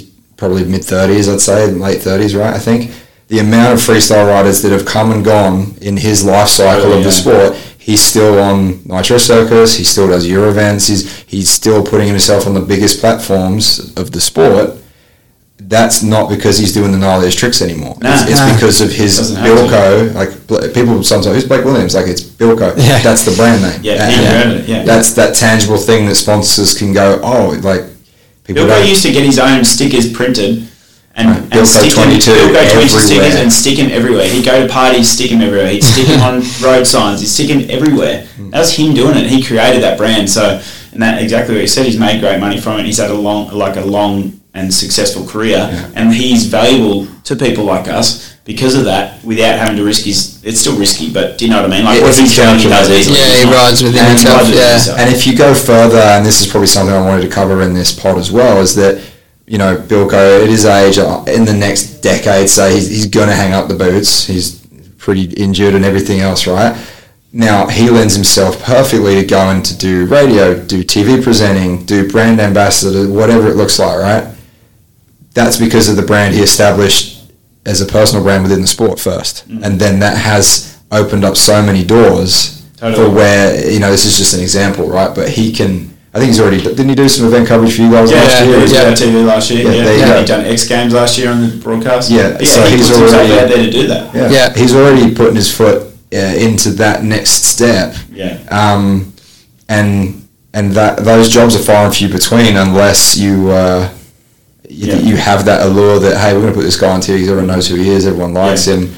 That's what Bilko's done. Yeah, and I I would say like um, him and, and Jackson Strong are probably two great examples with Monster as well. They're they're always back over in the states spending time with Monster. You know, they realise that they're Americans and they're a US company, and and they're always giving back and doing whatever they can for Monster. He's always going back to the head office as well frequently, and always whenever he's over there, he's spending time with them. So I think this is a good example too. You know, because a lot of people would just assume once they got a Monster Yeah. sponsorship, oh, I've made it, you know, and that's it, and probably wouldn't put the time and, and expenditure to go back to the States and keep giving back to, to the head company as well. And Jackson Yeah. Strong's a good example. He, he has a video production business now, and he's he works for them for nothing in return, you know, for Yeah. for sponsorship as well. He's thought very laterally about that whole association, which has been fantastic for him, and good mm. on him for that. Yeah, yeah. I think as well. I mean, you and I from moto are probably proof of you don't have to be a pro racer at that level to then be able to have a career in it either. So I think that like people should like what these guys are doing, what someone like Dan Reardon's doing, is setting himself up for. Like he will have a great career in the sport if he wants it long after he's finished racing because he'll understand the commercial elements way better than anyone else because he's learning them himself and he's putting himself out there. He's doing the deals himself. He's negotiating on his own behalf, all that kind of stuff and that sort of is giving him a lot more experience, like other than just being a racer. Yeah, I think you see the athletes that don't take that step, and you could name off, like I said before, I don't want to name particular names, but you see so many riders that multiple professional championships, massive names in the sport, but they retired on a team. Two years later, they're forgotten about. They never took that next step to becoming their own brand, to putting their own business deals together. And once the music stops, it stops. If you haven't learned that skill set, once your performance outweighs what you want to get paid, it's done. And, and uh, yeah, it always confused me a little bit how that can happen. But I think just this conversation, like you said, if you don't develop those skill sets at any point in your career, you don't really have anything that's going to equip you for the, the business side of our industry, the motorsports industry, or even the real world. Like you're mm-hmm. going to exit your career and not have any sort of leverage to to develop anything. I don't think you'll be happy either. I think that's the other thing because even in other sports, even AFL, which, which probably doesn't need it, but those players that aren't probably entrenched in it and probably go far above and beyond themselves and think about their career after football, find themselves washed up and have no idea what to do next mm. because all they've done is played football. You know, whereas the guys that are thinking about it and get into commentary and go above and beyond to try and have a life afterwards or get into management and, and those things are the guys that really enjoy football for their whole lives as opposed to just the period they were playing. Mm, totally, yeah. And, and just being just a racer and focusing all your attention on just being a dirt bike racer is a very dangerous approach. You know, Yeah. I mean, look, Chad, Chad. Let's talk about Chad Reed. I mean, Chad Reed is a very smart businessman. He he he is one hundred percent one of the street most street smart people you'll ever meet and involved in our sport.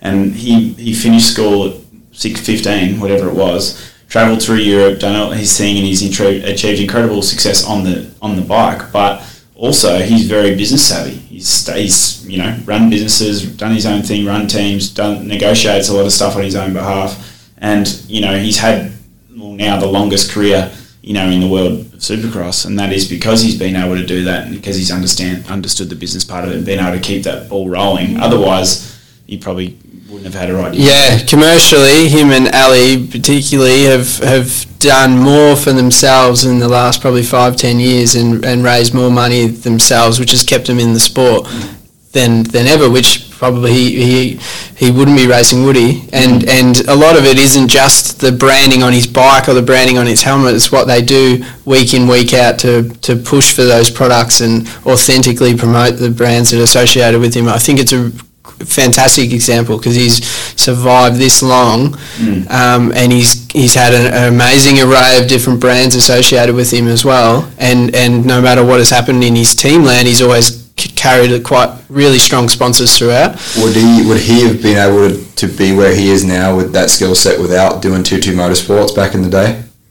Uh, probably not. It's probably exposed him to, like I mean, To the business side he was, of it. he was smart before then, but that really exposed him massively to business, running business, Yeah. running people. Spot- I think he understands the sport commercially now better than, Than anyone anyone anyone around him Yeah. because of that. Because of that. and experience. and I think leaving and going overseas you know just him At and Ellie as an age, example yeah. that gives you life experience that people wouldn't otherwise get unless they're out there doing it themselves you know that is something you can't teach you got to Mm. Yeah. learn that Yeah, experience and he's had hard lessons. He's like he's made you know shit tons of money, but he's lost money in areas, and he's had good and bad, and been you know treated poorly in some instances, and lost rides when he probably shouldn't have, and you know experienced all the highs and lows. But regardless, because of that, you know now coming out of the end of you know towards the end of his moto career, then you know he'll he'll have success in other areas of life, kind of thing. Whereas too many people, like you mentioned before.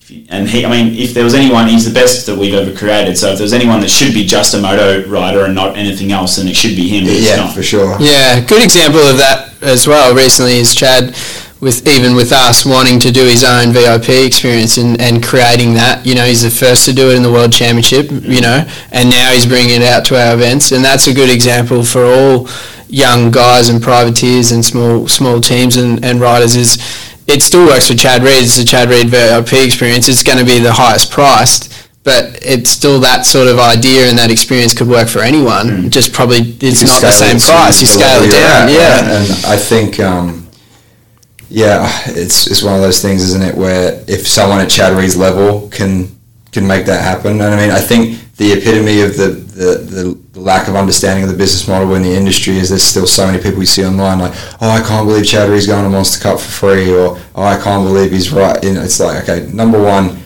he's not doing it for free. Like there's a lot of brands on that bike that are paying for him to do that event, and he's breaking even. I'd say at a minimum. You know, Chad Reed as a commercial brand is not doing anything for free. Let's be honest. Yeah, I don't know. I mean, Um, I, I know he has done. I will say that he has done for I the mean, long, for free, long. free is the wrong term, but what I'm saying is like people still have that perception that if you're not on a factory team, Yeah, yeah, yeah, you're sure. you're doing it for free. Yeah. It's Yeah, like for there, sure. there are business avenues for someone like So- Chad. And that, uh, yeah, Yeah. and that's just a short-sighted way to look at it, though, because if you say, okay, he's doing Monster Cup for free, rightly or wrongly, what we don't need to We know know how much he is, yeah. right?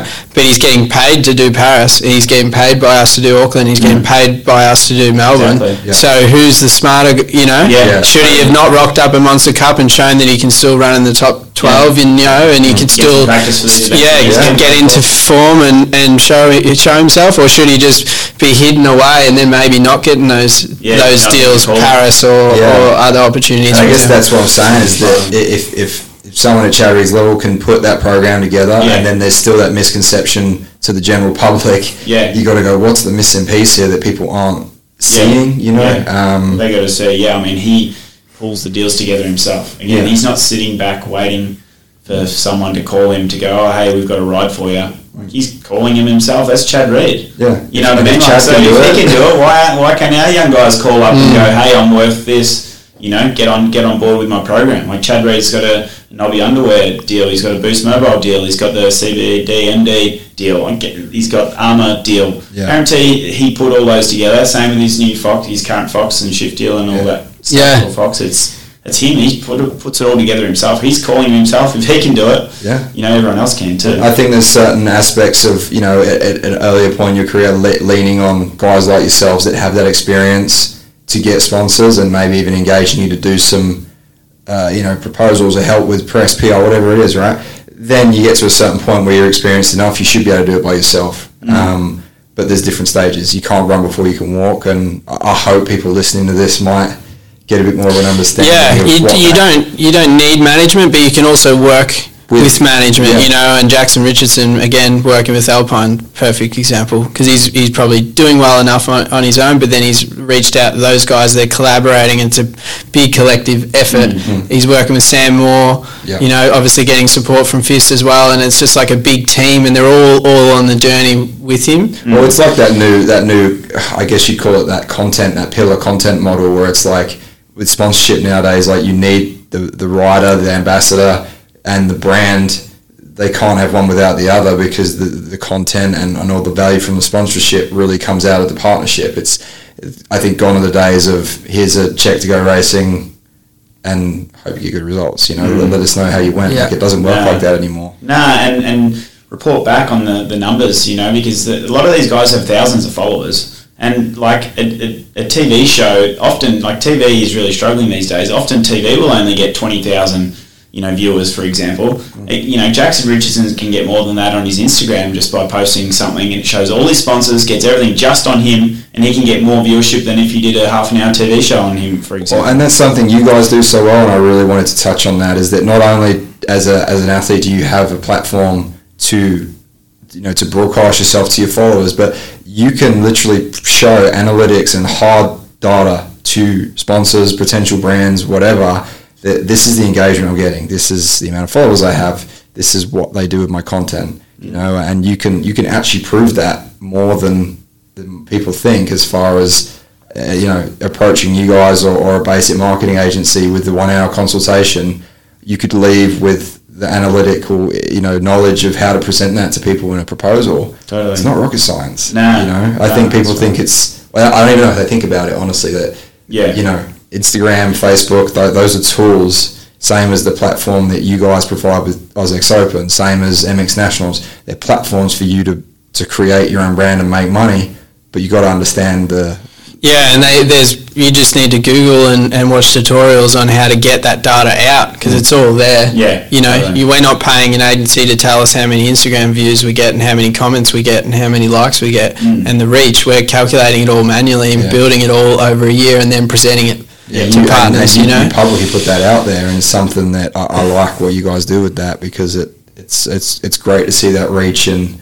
and, and what engagement you have, and you're always in my newsfeed. like mm. SX Open, SX Open, sorry, is it's always there, you know. But, but yeah, that, that opportunity, I guess what we're saying, that opportunity is out for all those guys. All those athletes, they can all be doing that. They can all be doing exactly what we're doing and pushing stuff out in their channel, Yeah. proving their value and, and, and making money because and maybe looking at it, which is is also thinking about laterally. Like for us, Melbourne and Auckland are only in November, but it's a year-round calendar. So all our, our sponsors, we're we're doing. You know, what can we do around Christmas for you to push out to our fans a promotion you're doing, or what can we do in the, the you know the early part of next year? You know, so that they're partnering for six, nine, 12 months as opposed to just seeing it as a one day event. Yep. And I would I would apply that with riders and their championships is everyone's always just looking on I, I'm going to race rounds one to five and they're in September or October to November but what are you doing for them but from the January to. August you know can you drive value then? Can you be doing stuff leading into their Christmas or when they've got a really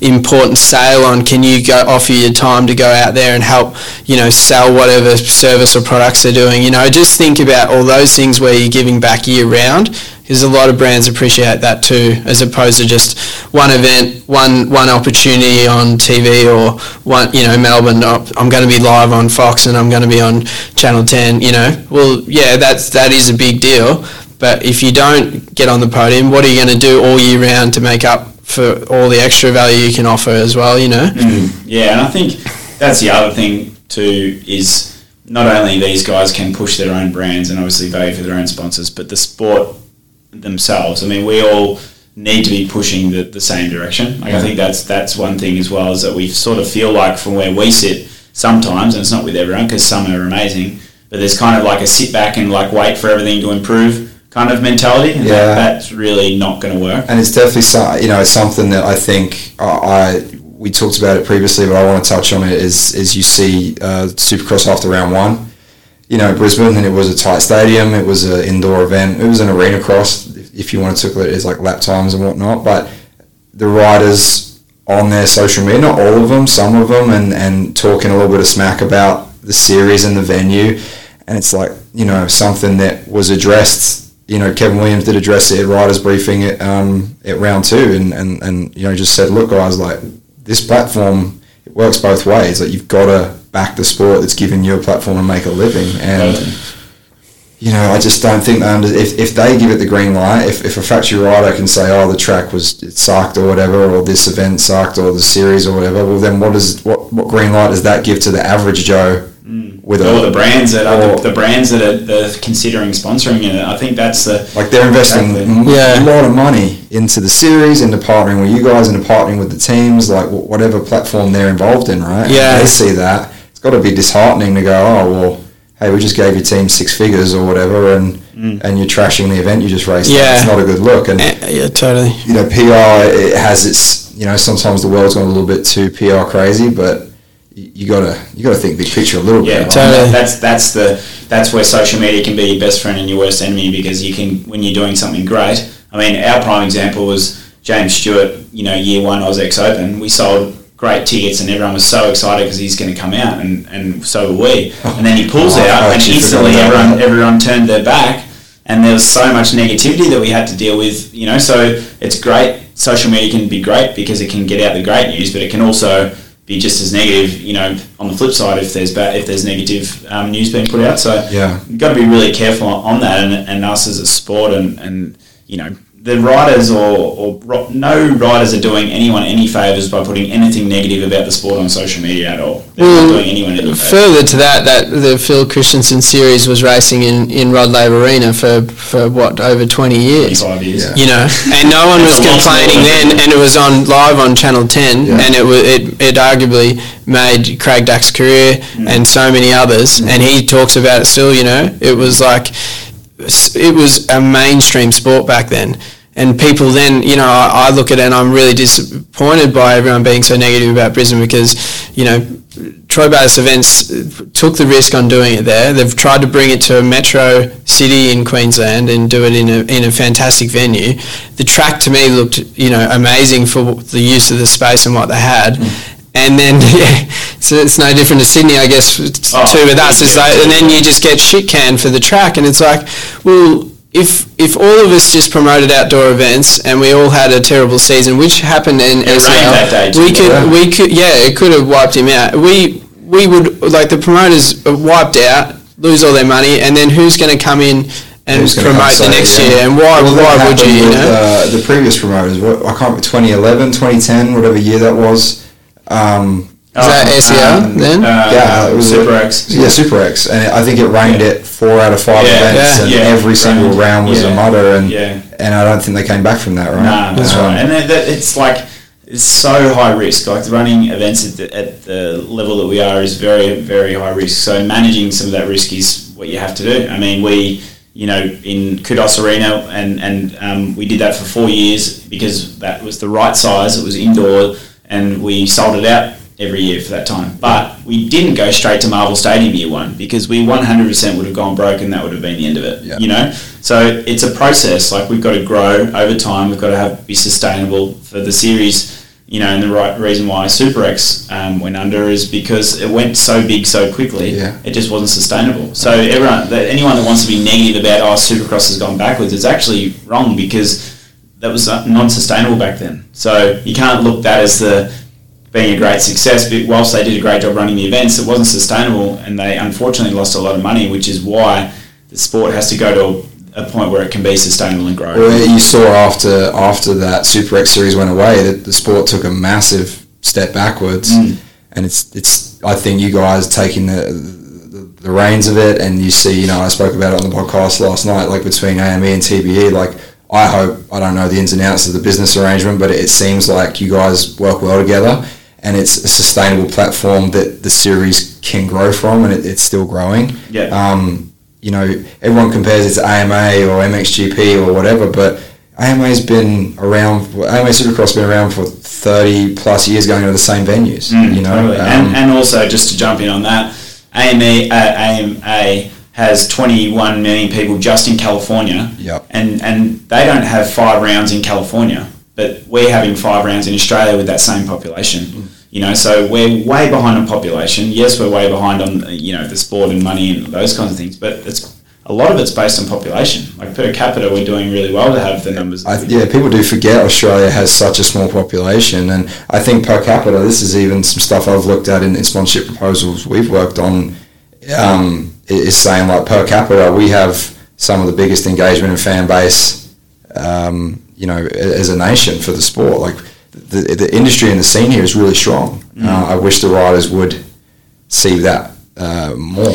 Yeah, I think in general the learning from Brisbane is is we need to support the you know we need to support the TBEs and we need to support these events where possible and yeah n- not every event's going to be perfect you know it's like we had it all the time everyone would say why don't you go into ANZ Stadium well what if we had the rain that X Games had that time that mm. you know wiped out X Games X Games came and it's gone already It's you know one year, like it's a and it's a, a global global brand platform, you know and, yeah. and the rain destroyed them. So we've we've decided that we won't go to outdoor venues because we it's too much risk, and we don't Yeah, want to do five years. guys, like, Yeah, last we'll- year.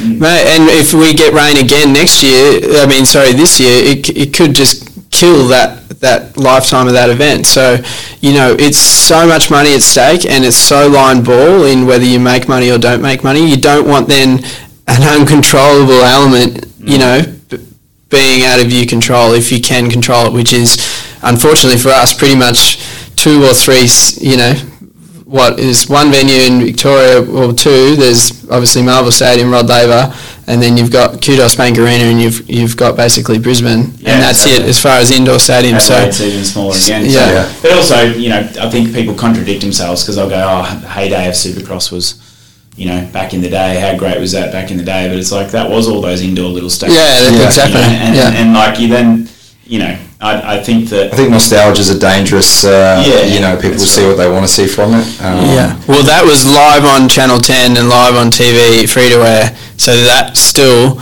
you know, the small venues, it didn't matter. And that's No. that's the mainstream we need to build back up to.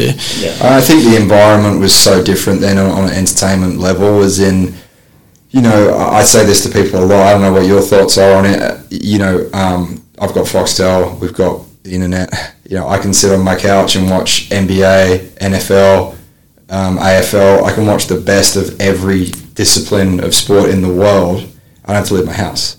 You know, back in the day in the 80s and the 90s when you had those supercrosses, um, the only chance you got to see, uh, I don't know, McGrath or, or whoever it was before then, right, was when they came to Rod Laver Arena. You know, you saw them in the magazines, but it wasn't 10, you couldn't see them. Yeah. Um, now there's so much access, accessibility, and I think the Aussie hero has got lost in that because now everyone's a fan of the world stage, not the domestic stage. Yeah. Um, and I think the only way you overcome that is by again having what we speak of. But for you guys putting on events, I think it's rough that you probably have that global platform and you've done really well to establish that. But a lot of domestic events probably struggle because they don't have that to get someone to go buy a ticket nowadays. It's a big allure to, to get them off the couch because mm. why do they want to leave their house when everything's at their fingertips, right? It's, it's tough, exactly, and that's exactly why though the sport, the industry, the riders within it need to play a role. Like they, they between all the followers that all these guys got the race the Australian Supercross Championship, just the Aussie guys, it's hundreds of thousands of followers. Mm. There's enough people to pack out all the stadiums in, in all the. Oh, and all the states. over, for and, sure. And we need that. And but not many of them are promoting each round to say come and buy tickets to Brisbane this weekend. Come and buy tickets to go and see you guys there this weekend. Not many are doing it. Mm. Not many of them. I, I- not many are saying come to the AUS-X Open or buy tickets at Ticketmaster. You know what I mean? But they sort of see that what's in it for, for them, mm. rather than going, well, shit. If we're packing these stadiums out, that is something There's in a lot of it for me. There's a lot in it. Well, I think, and and again, not wanting to preach, but that us and them mentality that I've Mm. certainly experienced. I guess I, I'm a media guy. I don't consider myself a media guy. I'm just just myself. Uh, I found I have different avenues to make money out of the sport, right? But I certainly noticed a, a, a change to people's uh, interactions with me on, say, when I'm at the races doing TV some guys will, will shun it. They don't have time for it. It's oh, you're media, I'm a racer. That whole again, I don't understand that. It's it's, it's um, I get it. You got to be focused to be a racer at an elite level, but you also got to understand that. Uh, and, and I think that us and them, whether it's the riders versus the promoters or the riders versus the teams, like there seems to be this slight barrier that they put up as a collective that whether it's spoken about or not, I don't know, but you have to know what I'm talking about, Totally. right? Yeah, yeah, and, and it's it's ridiculous. I mean, honestly, the amount of people that and that have shit you know, WM and the MX Nationals, for example, because they should be doing this, they should be doing that, should be doing this, should be doing that. It's like, you know what? You can have your opinions, but unless you're willing to say, fuck it, I'll promote an MX Nationals, which you could, by the mm. way. Anyone can Anyone bring up can. Kevin and go, I'll promote a round, I want to promote one, I'm going to do it at Bacchus Marsh Motocross Club, you know, mm-hmm. and they could do it and show everyone how great it should be done. I mean, that, you know, without being dicks, that's what we did with Supercross. We, we felt there was an opportunity there, so we decided we'll promote a Supercross, you know. But a lot of people want to say how bad things are, but not actually go, oh, I'll go, you know, I'll do it, or showcase, or volunteer to help, or Yeah, I, I would I would support that by saying they'll be quick to shit can how much signage was out or how much promotion was in, in the town. But what were they doing the day before you know before the event? Were they out there actually you know doing a signing session for free for fans and then giving out flyers and promoting them to come to the track? You know, if every team was doing that at different locations in the town the day before or the morning of, you know, and bringing people to the track, that would all be helping Kevin and the motocross too. You know, as an example. So Yeah, it's yeah. always yeah yeah getting on the radio station during the week and hitting them up instead of expecting them to call you you know mm. Yeah, and I um, think yeah, that, that's that's what needs to change. The narrative needs to change from sort of like,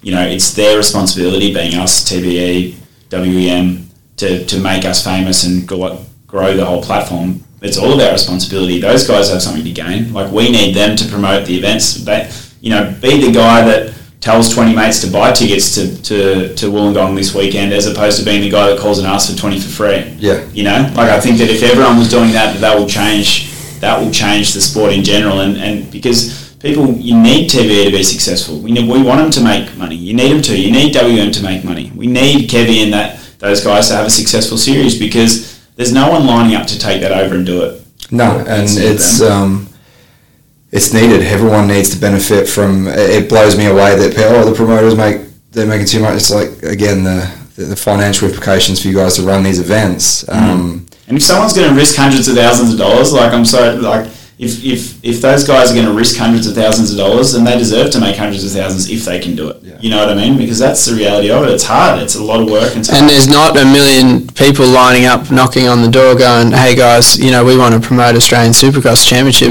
events how do we get going like wh- how often does that Yeah, phone so call happen phone call do you, do you know one, what I mean? Yeah. so TV yeah we're the, we're the last ones to do it, and we want them to be successful for that reason. But you know, we've got to see. You, it's an Aussie culture thing. Tall poppy syndrome is a bit of a bit of an Aussie cultural thing that you've got to overcome and go. We need to help promoters do well. We need to help sell tickets because ultimately that's what leads to growth in this whole thing. It is, and I think there's like to speak on promoters. Probably wrap it up with promoters on this topic, but like promoters having a bad name for making money is is you know Kevin Williams on my behalf. Like I owe literally most of my career to him and WM. And I, I won't go into details, but he does so much for so many writers and people behind the scenes that never gets publicised. And I'm sure you guys are the same. Like you, you literally give jobs in the off season to these races you bring out. Like yeah, it's a business. You make money off of the event, but why shouldn't you? Like mm. you you said, you're the ones putting up the money.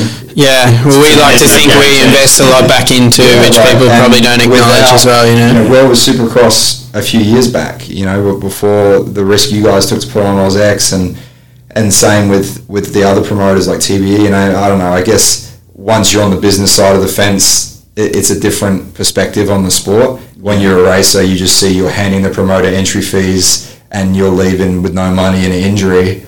Or hey, f those guys, whatever, whatever, you know. But um, I think that I mean that's an important one though. The entry fees don't even cover the prize money for any of the rounds. Ah. None of them. So people think they're two hundred Yeah, or three hundred. Uh, well, what's the entry fee to AUS-X? two hundred and forty bucks or something. they really think that makes a, a, big difference to, to the bottom line. Like it's that wouldn't even. in, it, doesn't, like I said, the prize money absorbs all of that. Yeah. I mean, and, and we want to keep prize money, but it's a hard one. I mean, other sports don't necessarily. Yeah, Supercars doesn't have prize money other than the Bathurst 1000 as an example. You know, not all sports are just putting up bulk prize money. It's And not XGP not about that. Doesn't have prize money, and MotoGP doesn't have prize money. no, it's it's a lot. You know, certain events do, but it's a bit You of want a- to have it, Yeah, but it's hard. I mean, that, yeah, that I think that it, that's what the the purpose of you know this is good. You know, because it's just an education piece. People have just got to understand, you know, and probably get on the same team a bit. With I think the industry, you know, it, it is tough for manufacturers at the moment. Bike sales are down, etc., etc. So we've got to try and flip the whole thing and be we're all on the same team here. We all need to survive. We need the promoters to, to survive. We need the manufacturers to sell bikes. We need the gear companies to. everyone's got to get Yeah, together. we need the riders pre-events going into local, you know, bike shops and helping them sell product. Mm. We need to be doing everything we can to engage with fans and make our sport more accessible to the riders than any sport in the country. Because I think that's another thing is like the more we give back to fans to get them off the couch to come along, the better chance we all have of survival as well. So what can we do as a promoter to provide entertainment and what can teams and riders do to provide back to the fans and make them more accessible than other sports? Give Yeah. back more than AFL does, even more than supercars because, you know, we're not a top 10 sport in the country. We're, we're not even top 40. So we need to be doing things better than those sports to, to keep building the fan following. collectively as a community. Yeah, everyone, everyone. Yeah. I think it's tough because there's so you know our industry as a whole is very segmented and is, there's a lot of different dynamic like dynamics with stakeholders that the business model of motocross like you have the manufacturers the promoters MA the state controlling bodies the riders um, the gear companies the importers like it, the list is endless and, and, and you guys promoters have to deal with every stakeholder within our industry right that doesn't happen with other sports. I think it's a little bit more clear as far as it's simple. I, I don't know. I might be talking. I don't know other uh, industries, but yeah, everyone does have to. It's, it's tough because everyone's got their own bottom line and what they want to achieve. But if everyone can work together and sing on the same song sheet is Yeah, probably the biggest thing we're saying. Mm. Is you don't you don't want to shit can Queensland round one because that, that doesn't do anything for anyone. And we wa- we're watching the vision and producing Supercross life and, and proud of the, the shots that are coming out of there and the racing and the Yeah. content. So you know it, it's disappointing because the first thing we should be doing is how do we help you know TB, build that into being bigger and better next year and what can we all do to build that up as opposed to you know because reality was it was shit weather and everyone was inside indoors in a fantastic venue watching great racing and a great track utilised in that venue and we should be all getting around them to build that into next year as Yeah, opposed sure. to pulling it I- down I don't you know? think one person left that venue saying that was a, a, a boring show. Like you would have been on the edge of your seat the whole night. But Yeah. Um, hey, let's switch it up a little bit now. I I'm a big fan of people's stories, and I don't know, I listen to a lot of podcast content. Obviously, that's why I have my own, right? But um, we don't have to go into super detail. But I, I want. I'm still waiting for the the kid to come to me and say, "How did you get to where you are in the industry?" And I think people just want the happy ending. They don't want to, to see the years of work that came into it. So let's start with, with you, Adam. Like, just a brief. How did Adam Bailey, that's sitting here right now in the, the swanky Port Melbourne offices, no, I'm, I'm kidding, but how did you go from the guy I met 10 years ago at Frankston, uh, had a, a Suzuki out the back of his uh, Toyota um, Ute, you know, you just started, I guess you've been doing the management for a while on that. Like, how did you get from racer, youngster, to where you are now? Like, what was the rough journey and the pitfalls and the learning curves? I know we can't fit it all into five minutes, but like, Yeah. I want Um, someone to listen to that and go, hey, maybe um, I could be at that first step. How do I take it? You know? I think that, yeah, I mean, 100% anyone could because there's nothing special about this journey other than a whole lot of, you know, grinding and hard work, really, to be honest. I mean, I, I'm just going to text Reardon and say we'll call him in Yeah. 20 as well. Sorry, that's one on my phone. Yeah, cool. I mean, I um, I started, you know, I raced um, from sort of 13 to 13 onwards. I, I started racing. I loved motocross, fell in love with it, wanted to wanted to be a pro. That's all I sort of cared about. Chase the chase that and raced around the countryside and as a privateer for a lot of years. Um, racing supercross indoors and doing all that stuff. And, you know, I never did particularly great at it, but I had an awesome time, made the best friends that I've got, and, and learned so many lessons along the way. Um, I studied a degree, commerce degree at the same time. So further education is Yeah. is definitely Well, um, yeah, I didn't know what I wanted to do, so my, my trade off with my dad was that I could race if, if I went to uni. Yeah. So that's why I did that. I didn't particularly want to necessarily go to uni, but I did. I mean, kids dropping out of school to race their bikes is something uh, that's a whole other conversation. Yeah. I'm not a fan of it. No, of course not. Yeah, of course. Like think about like your whole career and your whole life. Like I think that's a lesson you can learn. Is like have something ready afterwards. And for me, that you know, that was that was making sure that I had that degree before I was allowed I was allowed to sort of go on the, the racing journey. But then I think like after a lot of years of doing it and a lot of broken bones and and etc. I sort of I'd set myself a time limit for 25 to get serious about career. And at that stage, I started managing athletes and not making much money at all. Cam Sinclair was a the first guy, I've got his one of his gym Yeah. hanging up on the wall there. But um, I remember you being a big part of Cam's career. and, yeah, yeah. yeah, And as his riding career can, took off, my sort of working career, you know, um, I guess I guess did and did that and, and got some event contracts for over a number of years. Did some commentary stuff like some you know superbike TV hosting, commentate. I mean, I at that stage I just did anything I could. Like you, to, to just find a way to make money in the sport because I loved it, and it was not much money, but just wanted to find any sort of job there was, and that media sort of announcing stuff was an opportunity. Um, but after a little while, met met um, Sando here, and and um, he was a, a sponsorship manager of V8 Supercars at the time, and I had a great relationship with Rockstar Energy through um, through um, Cam Sinclair, and um, and Rockstar wanted to sponsor him V8 Supercars, so I um, I introduced him to the Holden Racing team, which was a whole other learning experience on its own. But through sort of going to the events, and I was just working just myself at the time off a laptop, like it wasn't business at such. Really, It wasn't where it is now. Yeah, no, no, exactly. it was a very different situation.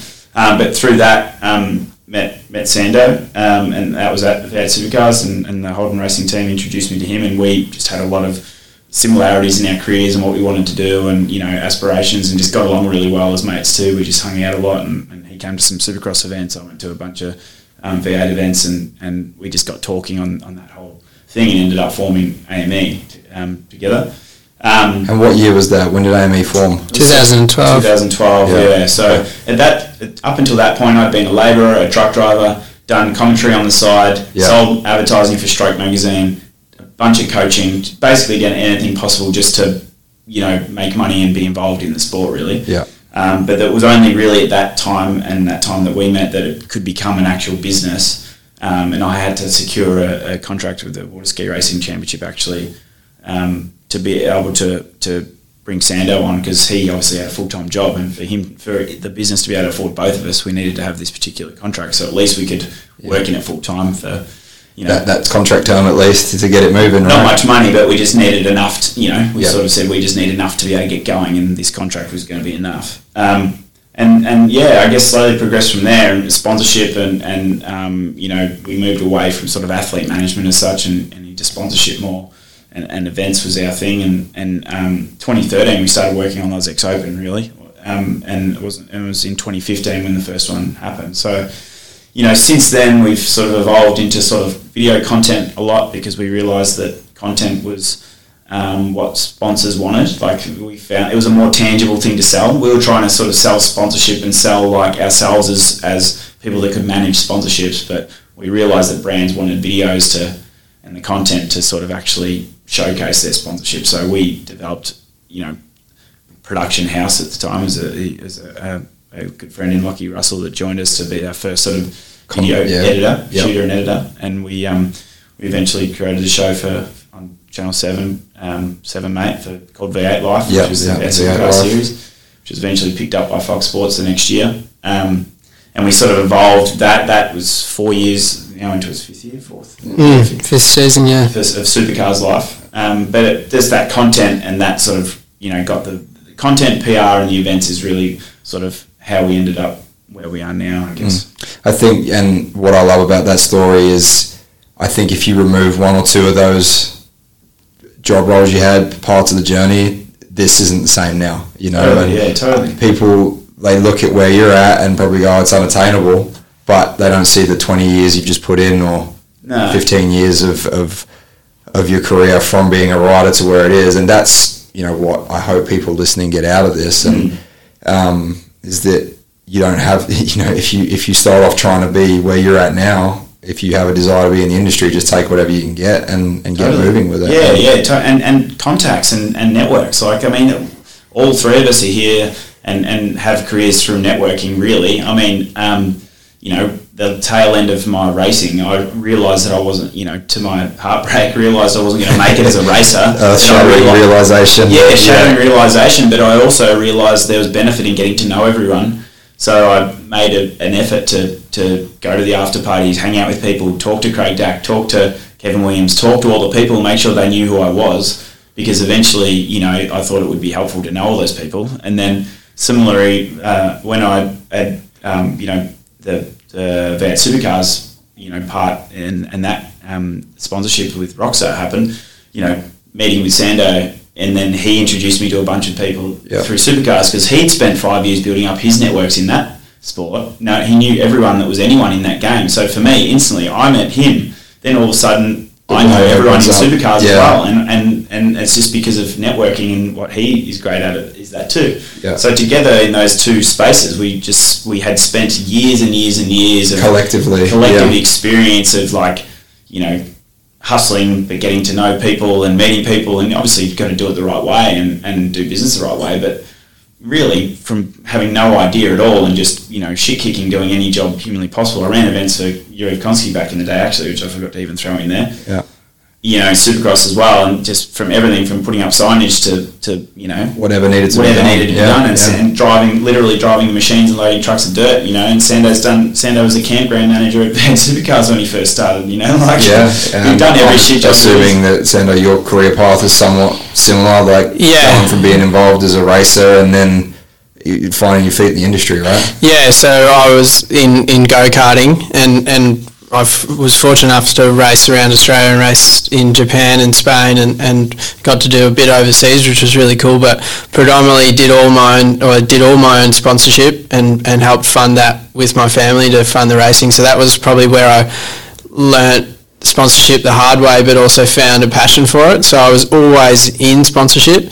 Um, I did uni at Vic Uni as, as well and, and got a placement with supercars out of that because I always wanted to work in supercars. If I couldn't make it as a driver, that was sort of step, what yeah. I wanted to do. And then, yeah, my, f- my first job um, was a campground manager for supercars. I couldn't, I didn't get the sponsorship role that I applied for um, for supercars, which I wanted. So I started off as a campground manager and in the events of supercars, and then as soon as I could, I think it was a year later, I, I got that job that I wanted after proving myself in the events division and moved over into sponsorship and then stayed there. It was, it was about four years um, and worked under the guys at SEL at the time, which, which was headed up by Tony Cochrane. Um, and, and another guy, Luke Wilson, was sort of my mentor through that. So I learnt a lot in, in supercars and predominantly managing relationships, dealing with, you know, um, sponsors unhappy with a certain situation, how to work with them on coming to a resolution, and that was certainly my passion. And then when I met Adam, um, I was trying to help a couple of mates out in racing as well, but it was conflict of interest if I was trying to get mates sponsorship as opposed to getting sponsors to continue spending in supercars. Yeah, it was a conflict. yeah. So when I met Adam, it was a really good initial phase. That sort of first part of our relationship was actually getting Adam to help sling some deals to, and I was introducing the contacts to be like, if you can manage, you know, um, one of my na- mates in particular, um, you know, that that eliminates conflict, gets us to work together, and sort of gets us to sort of feel this out, right? You know, whether because obviously leaving a big sporting organisation to then go and start a venture with Adam was f- for me considered a, a risk at the time. Would have been quite daunting, Um, sure. And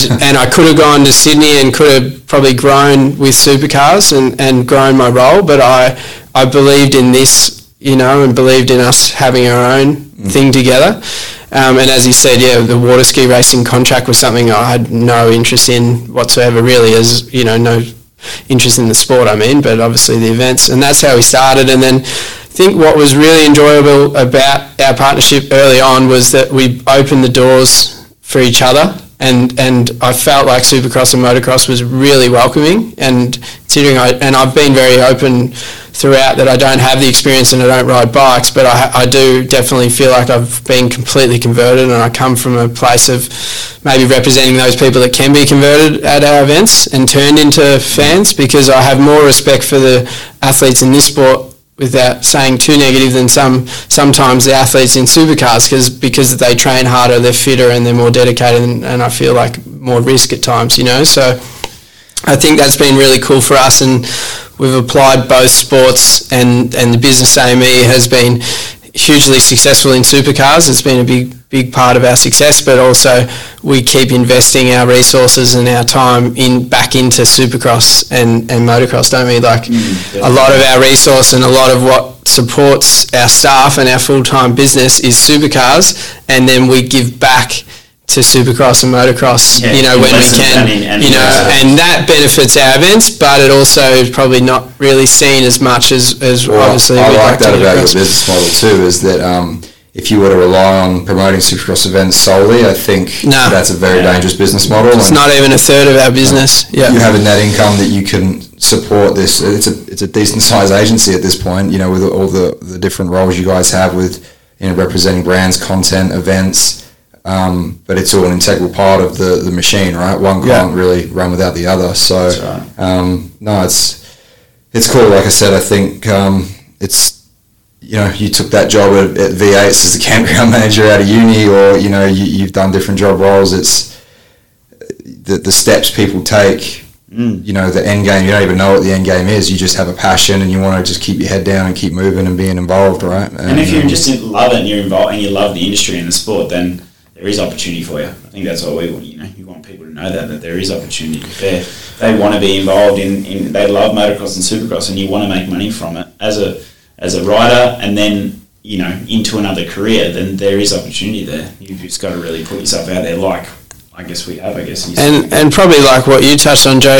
Invest in advice. Like we're still investing now more than ever in consultants and advice, mm. and I think it can't be you know more regarded enough. I mean, one of the first things we obviously did with the events was get advice from the likes of Jeff Jones, and and then put um, Tony Cochrane on as our chairman for our events, who arguably we wouldn't be in Marvel Stadium without him, and there's no denying that, and we probably wouldn't have survived in Sydney without him and and his influence. And we've got David Siegel advising us at AME now, who's Craig Lowndes um, ex ex manager, um, but now manages Jack Le Brocq. But he's one of the best managers in supercars history and had an extremely successful career. And he advises us now on our business, even after seven years and probably fairly established and pretty stable. We're still paying for advice, and you never stop learning, and you're always better to to pay people that are way more experienced than you and made heaps of mistakes and had heaps more experience to, totally. to give that to you rather than make all those mistakes along the way yourself. Yeah. Not that you don't make mistakes, but you know what I mean? You want to try and prevent the mistakes. Yeah, Certainly in event promoting, you don't have the ability to make a shitload of mistakes. You've got to get all the heads up, you know. So yeah, yeah that, that as much as possible. You know, and that mentor uh, role, that education, like you said, investing in yourselves is you know, even even for me, like I'll touch on, on something real quick before we cool down. Like I've been involved in the industry for a long time, and, and I've sort of switched up roles where you know had the gym facility, um, have been coaching full time, and and I you know I've got a, a kid now, I've got a family. I'm 32. I don't want to be living on the road anymore. It's time for that next step, and it's I've always been able to leverage sponsors and, and keep my program moving through content, social media, and, and branding and I was like, well, that's sort of where I want to go with things. And, and the podcast was one step to that. Um, you know, the Inside Dirt brand and, and the basically the mainstream version of that's ID Media.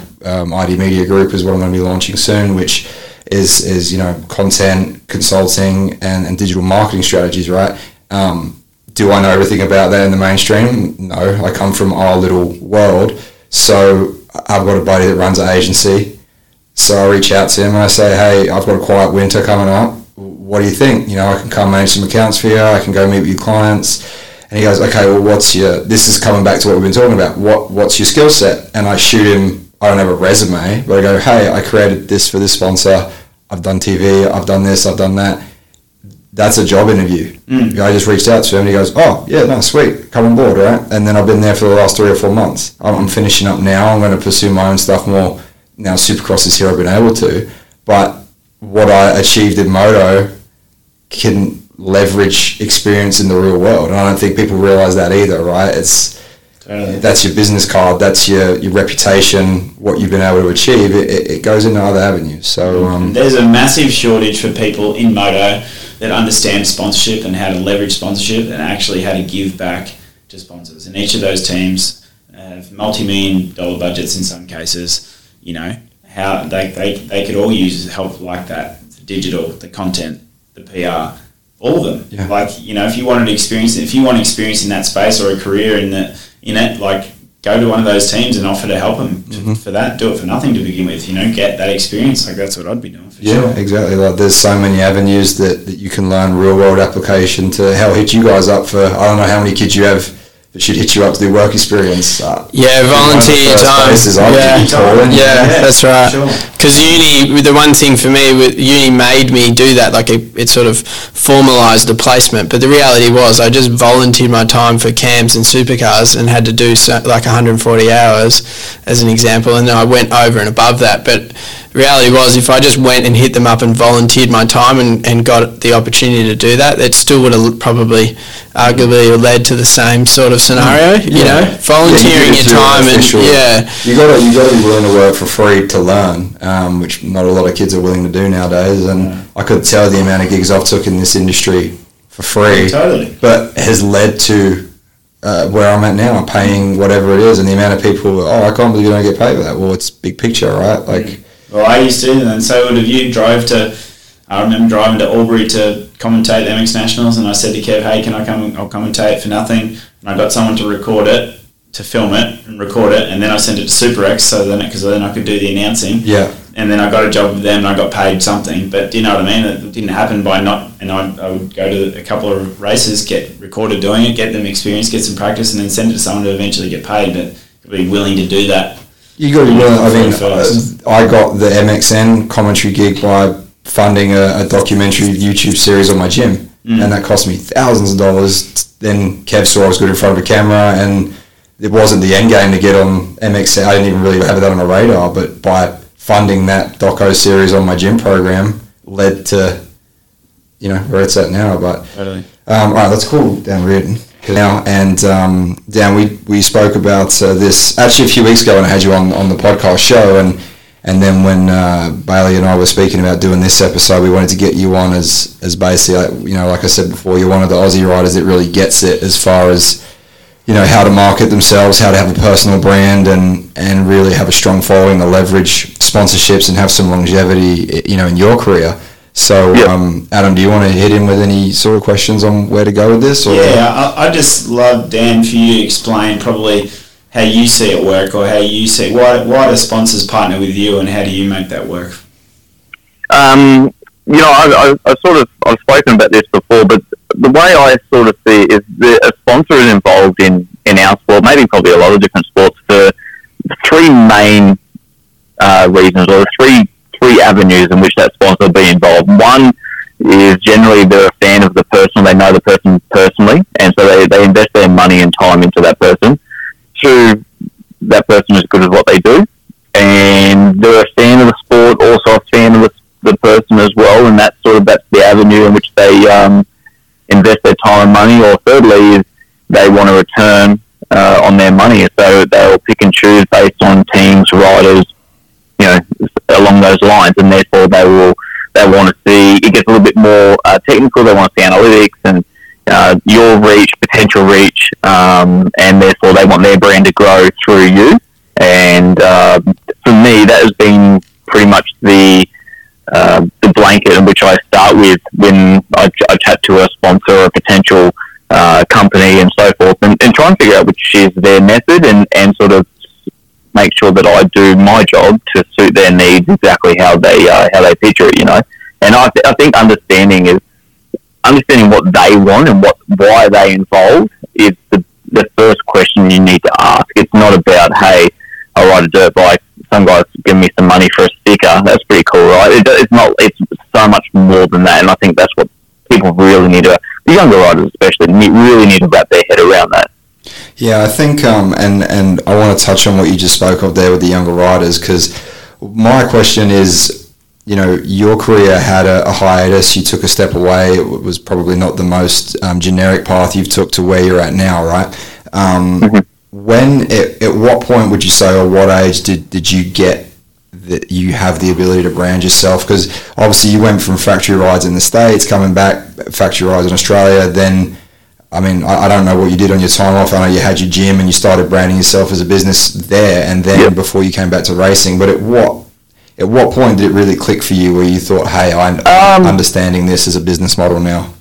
Well, I think it was a little bit forced upon myself in the early years. Uh, things were a little bit different, you know, when I was 17, 18, 19 compared to what they are now. Um, but we had, which I think was a really great idea, when I was riding for Factory Kawi, we actually had media coaching and training part of our contract, you know, and that was just part of our deal. Um, I believe I learned a lot through that whole process. Uh, and that were just small things, right, on how to write press releases, how to stand when you're getting interviewed, what to talk about, what not to talk about, you know, how to steer a conversation in a particular way. And, you know, that was, you know, obviously a long time ago. And then from there, uh, going to the States was a little bit daunting because I didn't really know the process or what was involved because I was, I never really grew up as this kid with like heaps of these fan, like I wanted to, I was a fan of this guy, I was really look up to him. I was sort of like enjoyed riding dirt bikes, right? So, and then I just happened to get fast and things sort of progressed from there. But I never really had like I had a manager and he was a, a family friend and he sort of managed the affairs based on visas, uh, living requirements, things that I needed uh, in America. But someone to go through and sit with sponsors, you know, day after day or year after year and negotiate on contracts and so forth. A lot of them I was present for. So I think that it was just one of those circumstances where you get thrown into this environment. You you you know you don't really understand it at first, but you quickly learn how to uh, how to develop that. You know, and um, you know it's you, people have said this a thousand times, but if you don't ask, the answer is always going to be no. You know, so just put yourself out there. You know, understand that a no is a good- answer to have. You know, just get get used to getting no's, and eventually you'll get a yes. Yeah, it's funny the, um, the the conversation we've had for nearly the last two hours now. Um, you've just you've just summarised most of those points of what we've touched on uh, as far as how we're trying to educate the riders essentially on how to become a, a brand, how to leverage sponsorship and, and help themselves. And I think in that three minute little combo you just had with us there, you've Should have called summarised. you at the start. We could have, yeah, Yeah. But it's different, right? Like when you when you approach, and I'm not a manager. There's guys that obviously do an amazing job in, in all aspects of sport and uh, and so forth as managing athletes and, and people. But you know, just my experience is that is understanding when you go after a brand, you need to understand um, what what what do you think they want. You know, you've got to make sure it's not when you get a sponsor or a brand or a company jump on. It's not what you receive. You want to make sure that you're giving back something as well. You know, be proactive about it. Ask questions. Involve yourself in the, the promotional side of it uh, because it's only going to help you. Social media is obviously free and it goes everywhere. So you know, just just be seen always, and um, you know, and that's a pretty good start. You know, it, it, it is daunting. To, you know, for a young kid, I was talking to um, Jack. I can't say his last name probably. Kukas, Kukas, Yeah, Kukas, I think it Nicholas, yeah, yeah. Kukas, yeah. So he's sort of he's involved in our um, the Supercross track up here in Queensland, and you know, he's had a couple of conversations.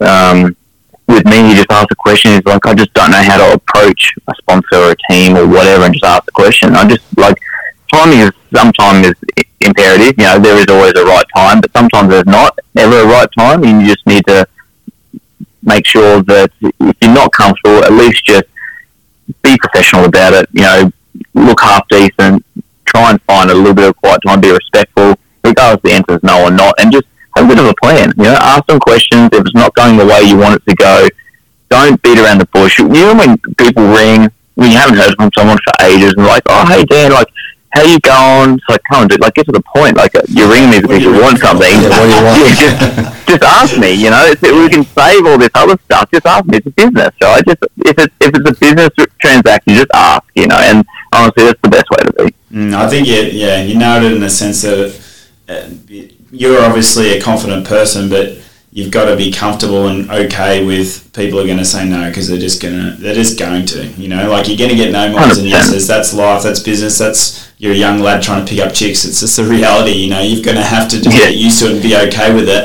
and and then you've got nothing to lose by calling someone and saying, hey, you know, I mean, we talk about it, you know, uh, ourselves. I mean, we get rejected every day for, for sponsors and things and stuff we want to do Mm-hmm. with Supercross. You know, it happens all the time, but you've just got to be able to, to maybe you can steer them around or you can, you know, approach it a different way or ask them what's it going to be to turn it into a yes and be okay with that. But I think, you know, Yeah. you, you know it and there's a lot of young guys and you can understand when you, when you, you know, 16, 17, 18, you are going to hate getting a no, but just got to get Oh, used totally. to it as exercise. It's, it's a percentages game.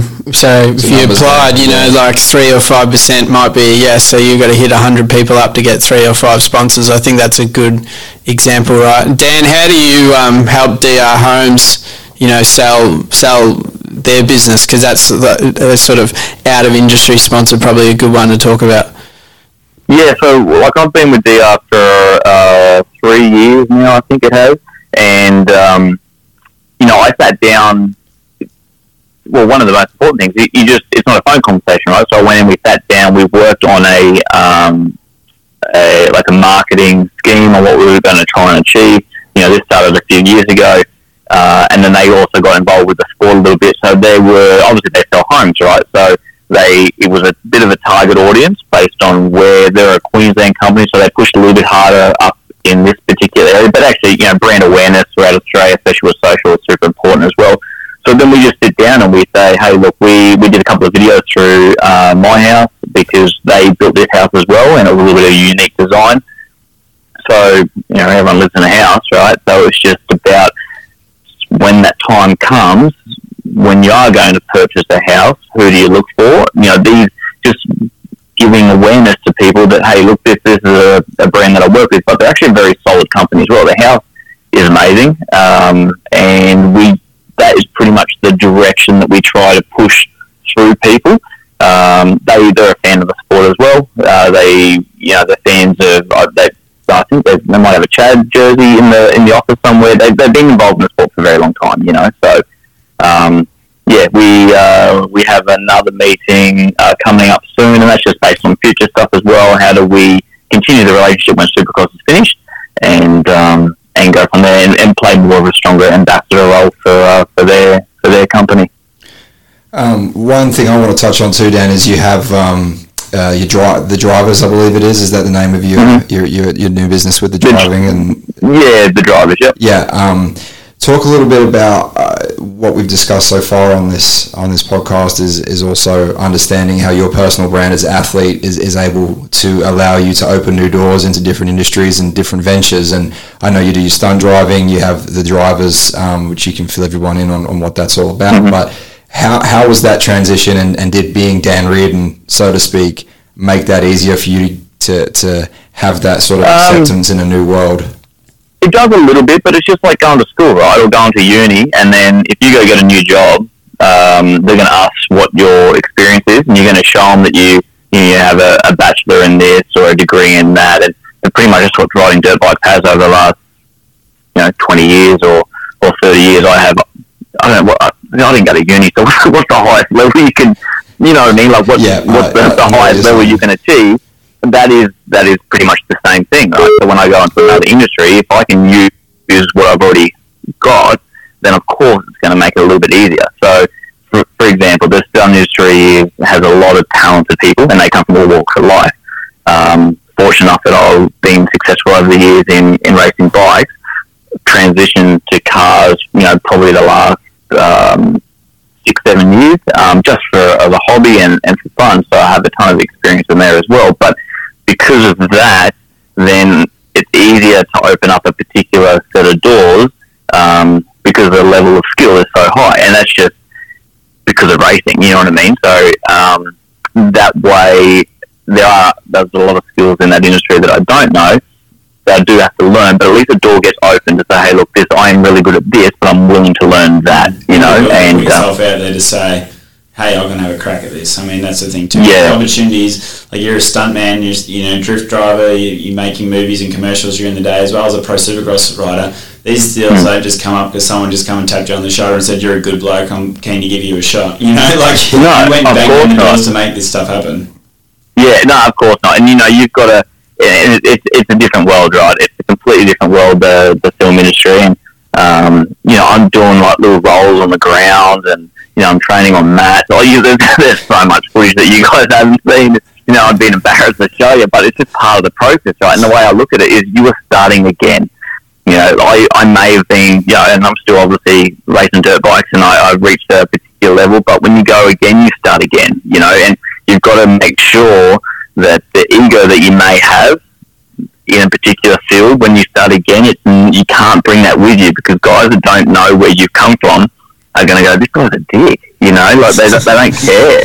Hey, the other thing is, Dan, is you're doing that stuff whilst racing, and you know you've been on the podium in the first, you know, first two rounds in the Australian Supercross Championship. Mm-hmm. you're, you're going bloody well. So there's a lot of people I think that make the excuse and, and tell me what your thoughts are on that you can't work and be a, a, racer in this country and you can't have anything else. Like you just have to be a racer. That all these things are happening whilst you're being a racer. You've been an international racer and you're, you're in the top of the sport. How do you how do you feel about that? Yeah, look, I, I think you definitely can. I do prioritise my time um, a little bit around Supercross season. Uh, like you know, since the season has started, you know, including the preseason, I've probably only done three, uh, probably three small stunt jobs. Um, you know, I work at Movie World occasionally, but honestly, the, I just I force it into my schedule, but then I force I change my schedule when I can around it. So if I'm like, oh well, I'm going to have a couple of days off there. I know I've got testing coming up here. I'll just insert something because I've still got to stay relevant because it's an industry that I've still got to be new at. Um, and I just make sure, like I had a meeting uh, two nights ago um, about uh, a bunch of productions and stunt work and so forth that are coming up early next year. And I, it's important for me to do this because I have to be an athlete, you know, this particular time of year, and obviously for actually for most of the year. But it's really, really important that I have the other part of my life um, secure and working on towards the future as well. So people can, yeah, especially in Australia, but people are very hard on, on, on people. If they're doing something other, if you're not doing like a thousand laps a day and going to the gym for seven hours as well, then you're not trying hard enough. You know, we really need to get rid of that persona. If you're just, if you're just working hard and you have a solid team and uh, you're putting the correct hours in, then for sure use those other hours towards something else that's going to help either what you're doing already or something that uh, that's going to be future longevity sort of stuff. You know, I think it's it's really really important. Yeah, no, I agree 100%. I think, um, like you like you said there, there's there's time in the day to use to, to future endeavours, and I just think, yeah, the youngsters, it, it's something we discussed earlier. I think that the life the life cycle of a race is quite short, and and I think you've proved some longevity coming back, and obviously, look, you're an elite level guy as well, so that's certainly helped. Let's not. But I'll, I'll, I'll never forget this. I'll never forget when I was Ross McWaters, a lot of guys know Ross McWaters, awesome guy, was uh, team manager for Kawi for a number of years. He'd been around the industry a long time. When I was 16, uh, 17, sorry, and I signed with Factory Kawi, one of the first things that he told me that I was just like a light bulb, and when I start flickering, they'll just unscrew me and put a new one in you know, and it was like the harsh reality that he said. you know, and that stuck with me forever. And you've got to understand you're only as good as you. You know what I mean? Like you, have got to be. It's not that you've got to be careful, but you, have got to take risk. I, I, totally understand that we all take risk, um, but you've got to understand that we are a we're a product. You know, in the in the real. Uh, the rules of it. We're, we're a product we're getting used because of a certain talent and we can market based on what we have created. But once that stops, if we're, you know, there's a reason why the guys, you know, tenth and back have less sponsors than the guys up front, right? Like it's just, it's, it's simple. But um, eventually that will all stop for everybody. Yeah. And you could have definitely given up after doing your Achilles last year after Auckland as an example and just packed it all up which I think is you know a true testament to your tenacity to come back and be as fit as you are and strong as you are this year as well. Yeah, yeah, for sure. Like it, injuries, um, like injuries suck. You know, I know that you guys, even just sitting in the room, have had a um, had your fair share as well. And uh, when you talk to somebody about injuries that aren't really used to it because of our sport, because of the rate of it is so high, it's not really the pain. And yeah, we do think about the the uh, the risk involved with it somehow. But normally, the, the, the, worst thing about injuries is that you work so hard to get to a particular point, and you, you every time you get injured, especially a substantial one, you, it's like starting again, you know, and you get over starting again. Um, so I had to go through that process entirely, you know, and um, it does get old, but there's still a part of me that really enjoys this, and it's. I still look at, I still race based on because I enjoy it, but I still race because it's a business for me as well. It's, I can still make good money racing. Um, the longer that I can stay in the racing world, it, I, I honestly believe it'll help me transition stronger into the stunt world as well because it gives me relevance. Um, I enjoy the sport. I want to see the sport get better, and I want to be more involved in that. And I've spoken to a couple of you guys, and um, you know, when the you know the years to come, I think I will insert myself somewhere in the, in the sport to be, uh, or just to help in in some uh, in some manner way that I can see fit. And um, yeah, like I said, I'm not ready to, to stop yet, and injuries may come again, but uh, at the moment, it's, it's one of those things you just accept. Uh, for sure, it's. Um, I think that's a great insight, Dan. Thanks, thanks for your time on uh, on the show here tonight, mate. It's um, definitely going to give everyone a little bit of context to the stuff we've been uh, rambling on about for the last couple of hours. So um, Yeah. I won't take up any more of your time, man. But hey, uh, thank you for for that, and we'll see you uh, this weekend in Wollongong. No worries, guys. Looking forward to it. Thanks, All mate. Well done, Dan. Thanks, Cheers, mate. mate. Thanks, guys. Yeah. All right, um, Dan Reardon. That was. I mean, what I like there is that literally, it in in the first five minutes of that conversation, I think he kind of summarised the key points we've made over the last couple of hours. So Totally. good to know we were on the right on the right track, right? Yeah, and he's just a prime example of someone that puts himself out there, and because of that, he's got a ton of things going on. He's able to keep making money doing what he loves. He's, he's racing very successfully, but he's also able to have other things going on in life and, and other successes, and he'll have a great career when he's finished racing and he's real about it, you know, and he's putting himself out there doing it. Those opportunities don't just come. And, and doing what he's passionate about, like that, the, you know, the stunt driving stuff led from him being really into just learning how to drift and, and drifting as a hobby. So, I mean, he didn't doors. speak another language or speak anything scientific there. He was really straight to the point, and I think real it's a about it, perfect, perfect example. And he's he's an amazing ambassador for the sport and, and most sports in general. So, mm. and for the kids to look up to. I think if you're gonna, you know, and the parents of those kids that want to turn their kid into the next champion, like look at someone like him that's got multiple things on the go. And like I think the, risk is that you know.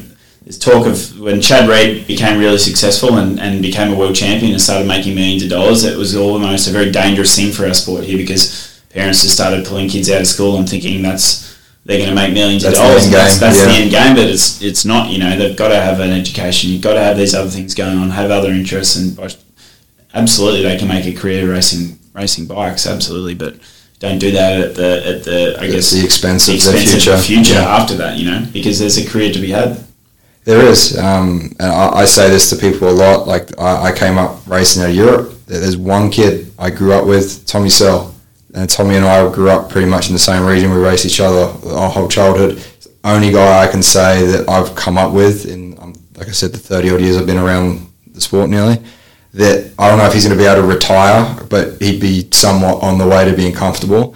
Everybody else whose parents remortgaged their houses and pulled them out of school and here and in England, it, you know, one per generation. It's that Chad Reed. So for everybody else, by all means, you can be involved at a professional level. Just just have a plan, right? So, all right, guys. Well, hey, two hours and fifteen minutes in. Um, I I think that's probably a, a decent length for hopefully people to learn from what we've been talking about, and hopefully they get something out of it. So, um, yeah, Adam Ryan from AME, appreciate you guys uh, reaching out and, and helping us do this podcast here at the studio, and I mean at the offices. Sorry, and um, yeah, thank See you. now. No, you're welcome, mate. Thank you, and uh, yeah, we appreciate it. Appreciate what you guys are doing as well. yeah, thanks for the opportunity. I think it's awesome for us, and we appreciate you know these platforms too. There's guys like yourself pushing these podcasts, and podcasts are a new evolution of this, and I think it's it's it's great for everyone. It gives us a a way to all talk,